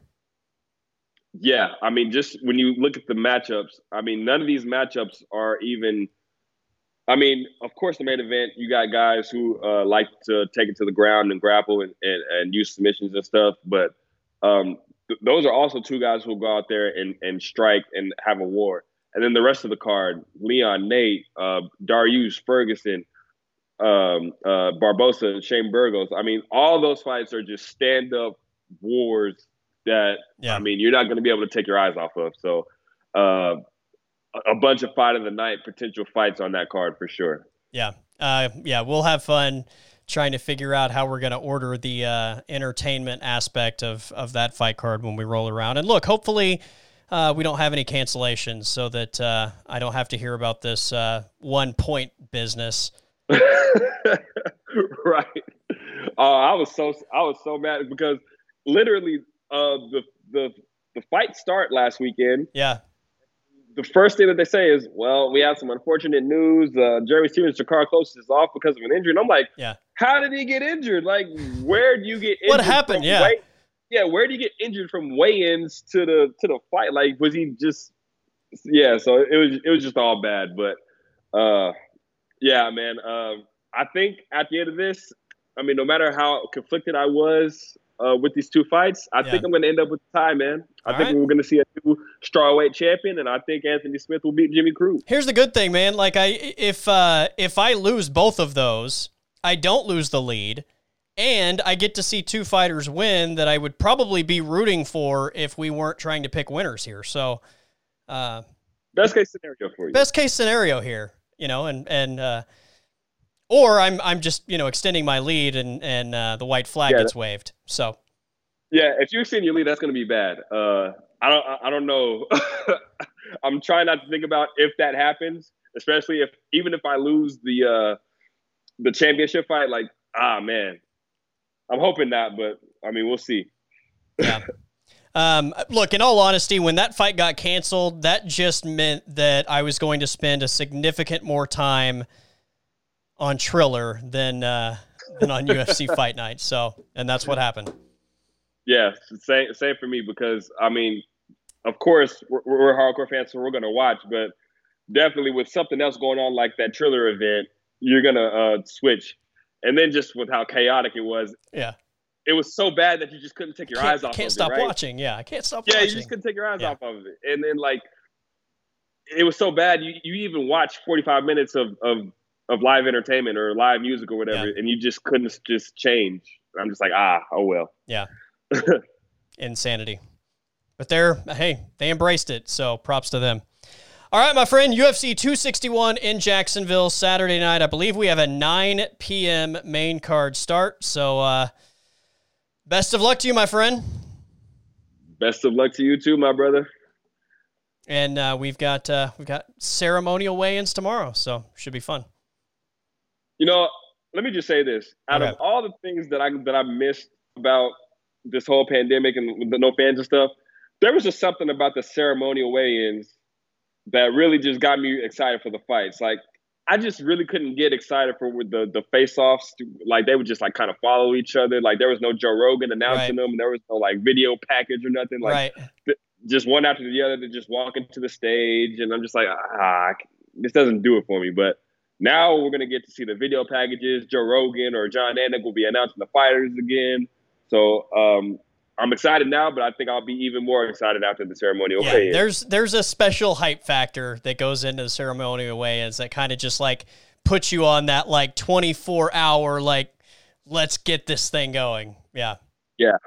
Completely yeah, agree. And I, I can't wait, man. UFC 261, three title fights. Yeah. Let's go. We're actually we're recording this Thursday night, and uh, it'll be out Friday morning. So I guess I should be saying ceremonial weigh-ins today for uh, for our viewers. So there you go. All right, Will Brewer, my friend. We'll catch up again next week. Yeah, we'll catch up when we are tied with the, the lead. Have a good one, man. Just just get ready. Three times on Saturday night, you're gonna hear Bruce Buffer say, "And." still. and then I'm going to open the show next week with and still leading the pick'em. And I uh, might have a might have a towel, might have a white flag if that happens. Nah, I ain't gonna do that. But uh, Let's go, Rose. Thug Rose for the win. Thug Rose and uh, Lionheart. Let's get it. All right, everybody, have a great weekend. That is it for this episode of the Colby Daniels podcast presented by Artisan Botanicals in Midwest City. Check out their line of natural medicine products, including Kratom, CBD, and Delta 8. If you're looking for something to help with pain, anxiety, or an opioid alternative, Artisan Botanicals has what you're looking for. Plus, we're saving you 15% off your order when you order online. Visit abotanicalcompany.com. Use the discount code Colby Show at checkout to save 15% off your online order visit abotanicalcompany.com. All right, OU spring game tomorrow. Mike Steely and I will have pregame coverage beginning at 2 o'clock. Tune into that on my Twitter at Colby underscore Daniels. Everybody have a great day. Stay safe, and I will see you tomorrow.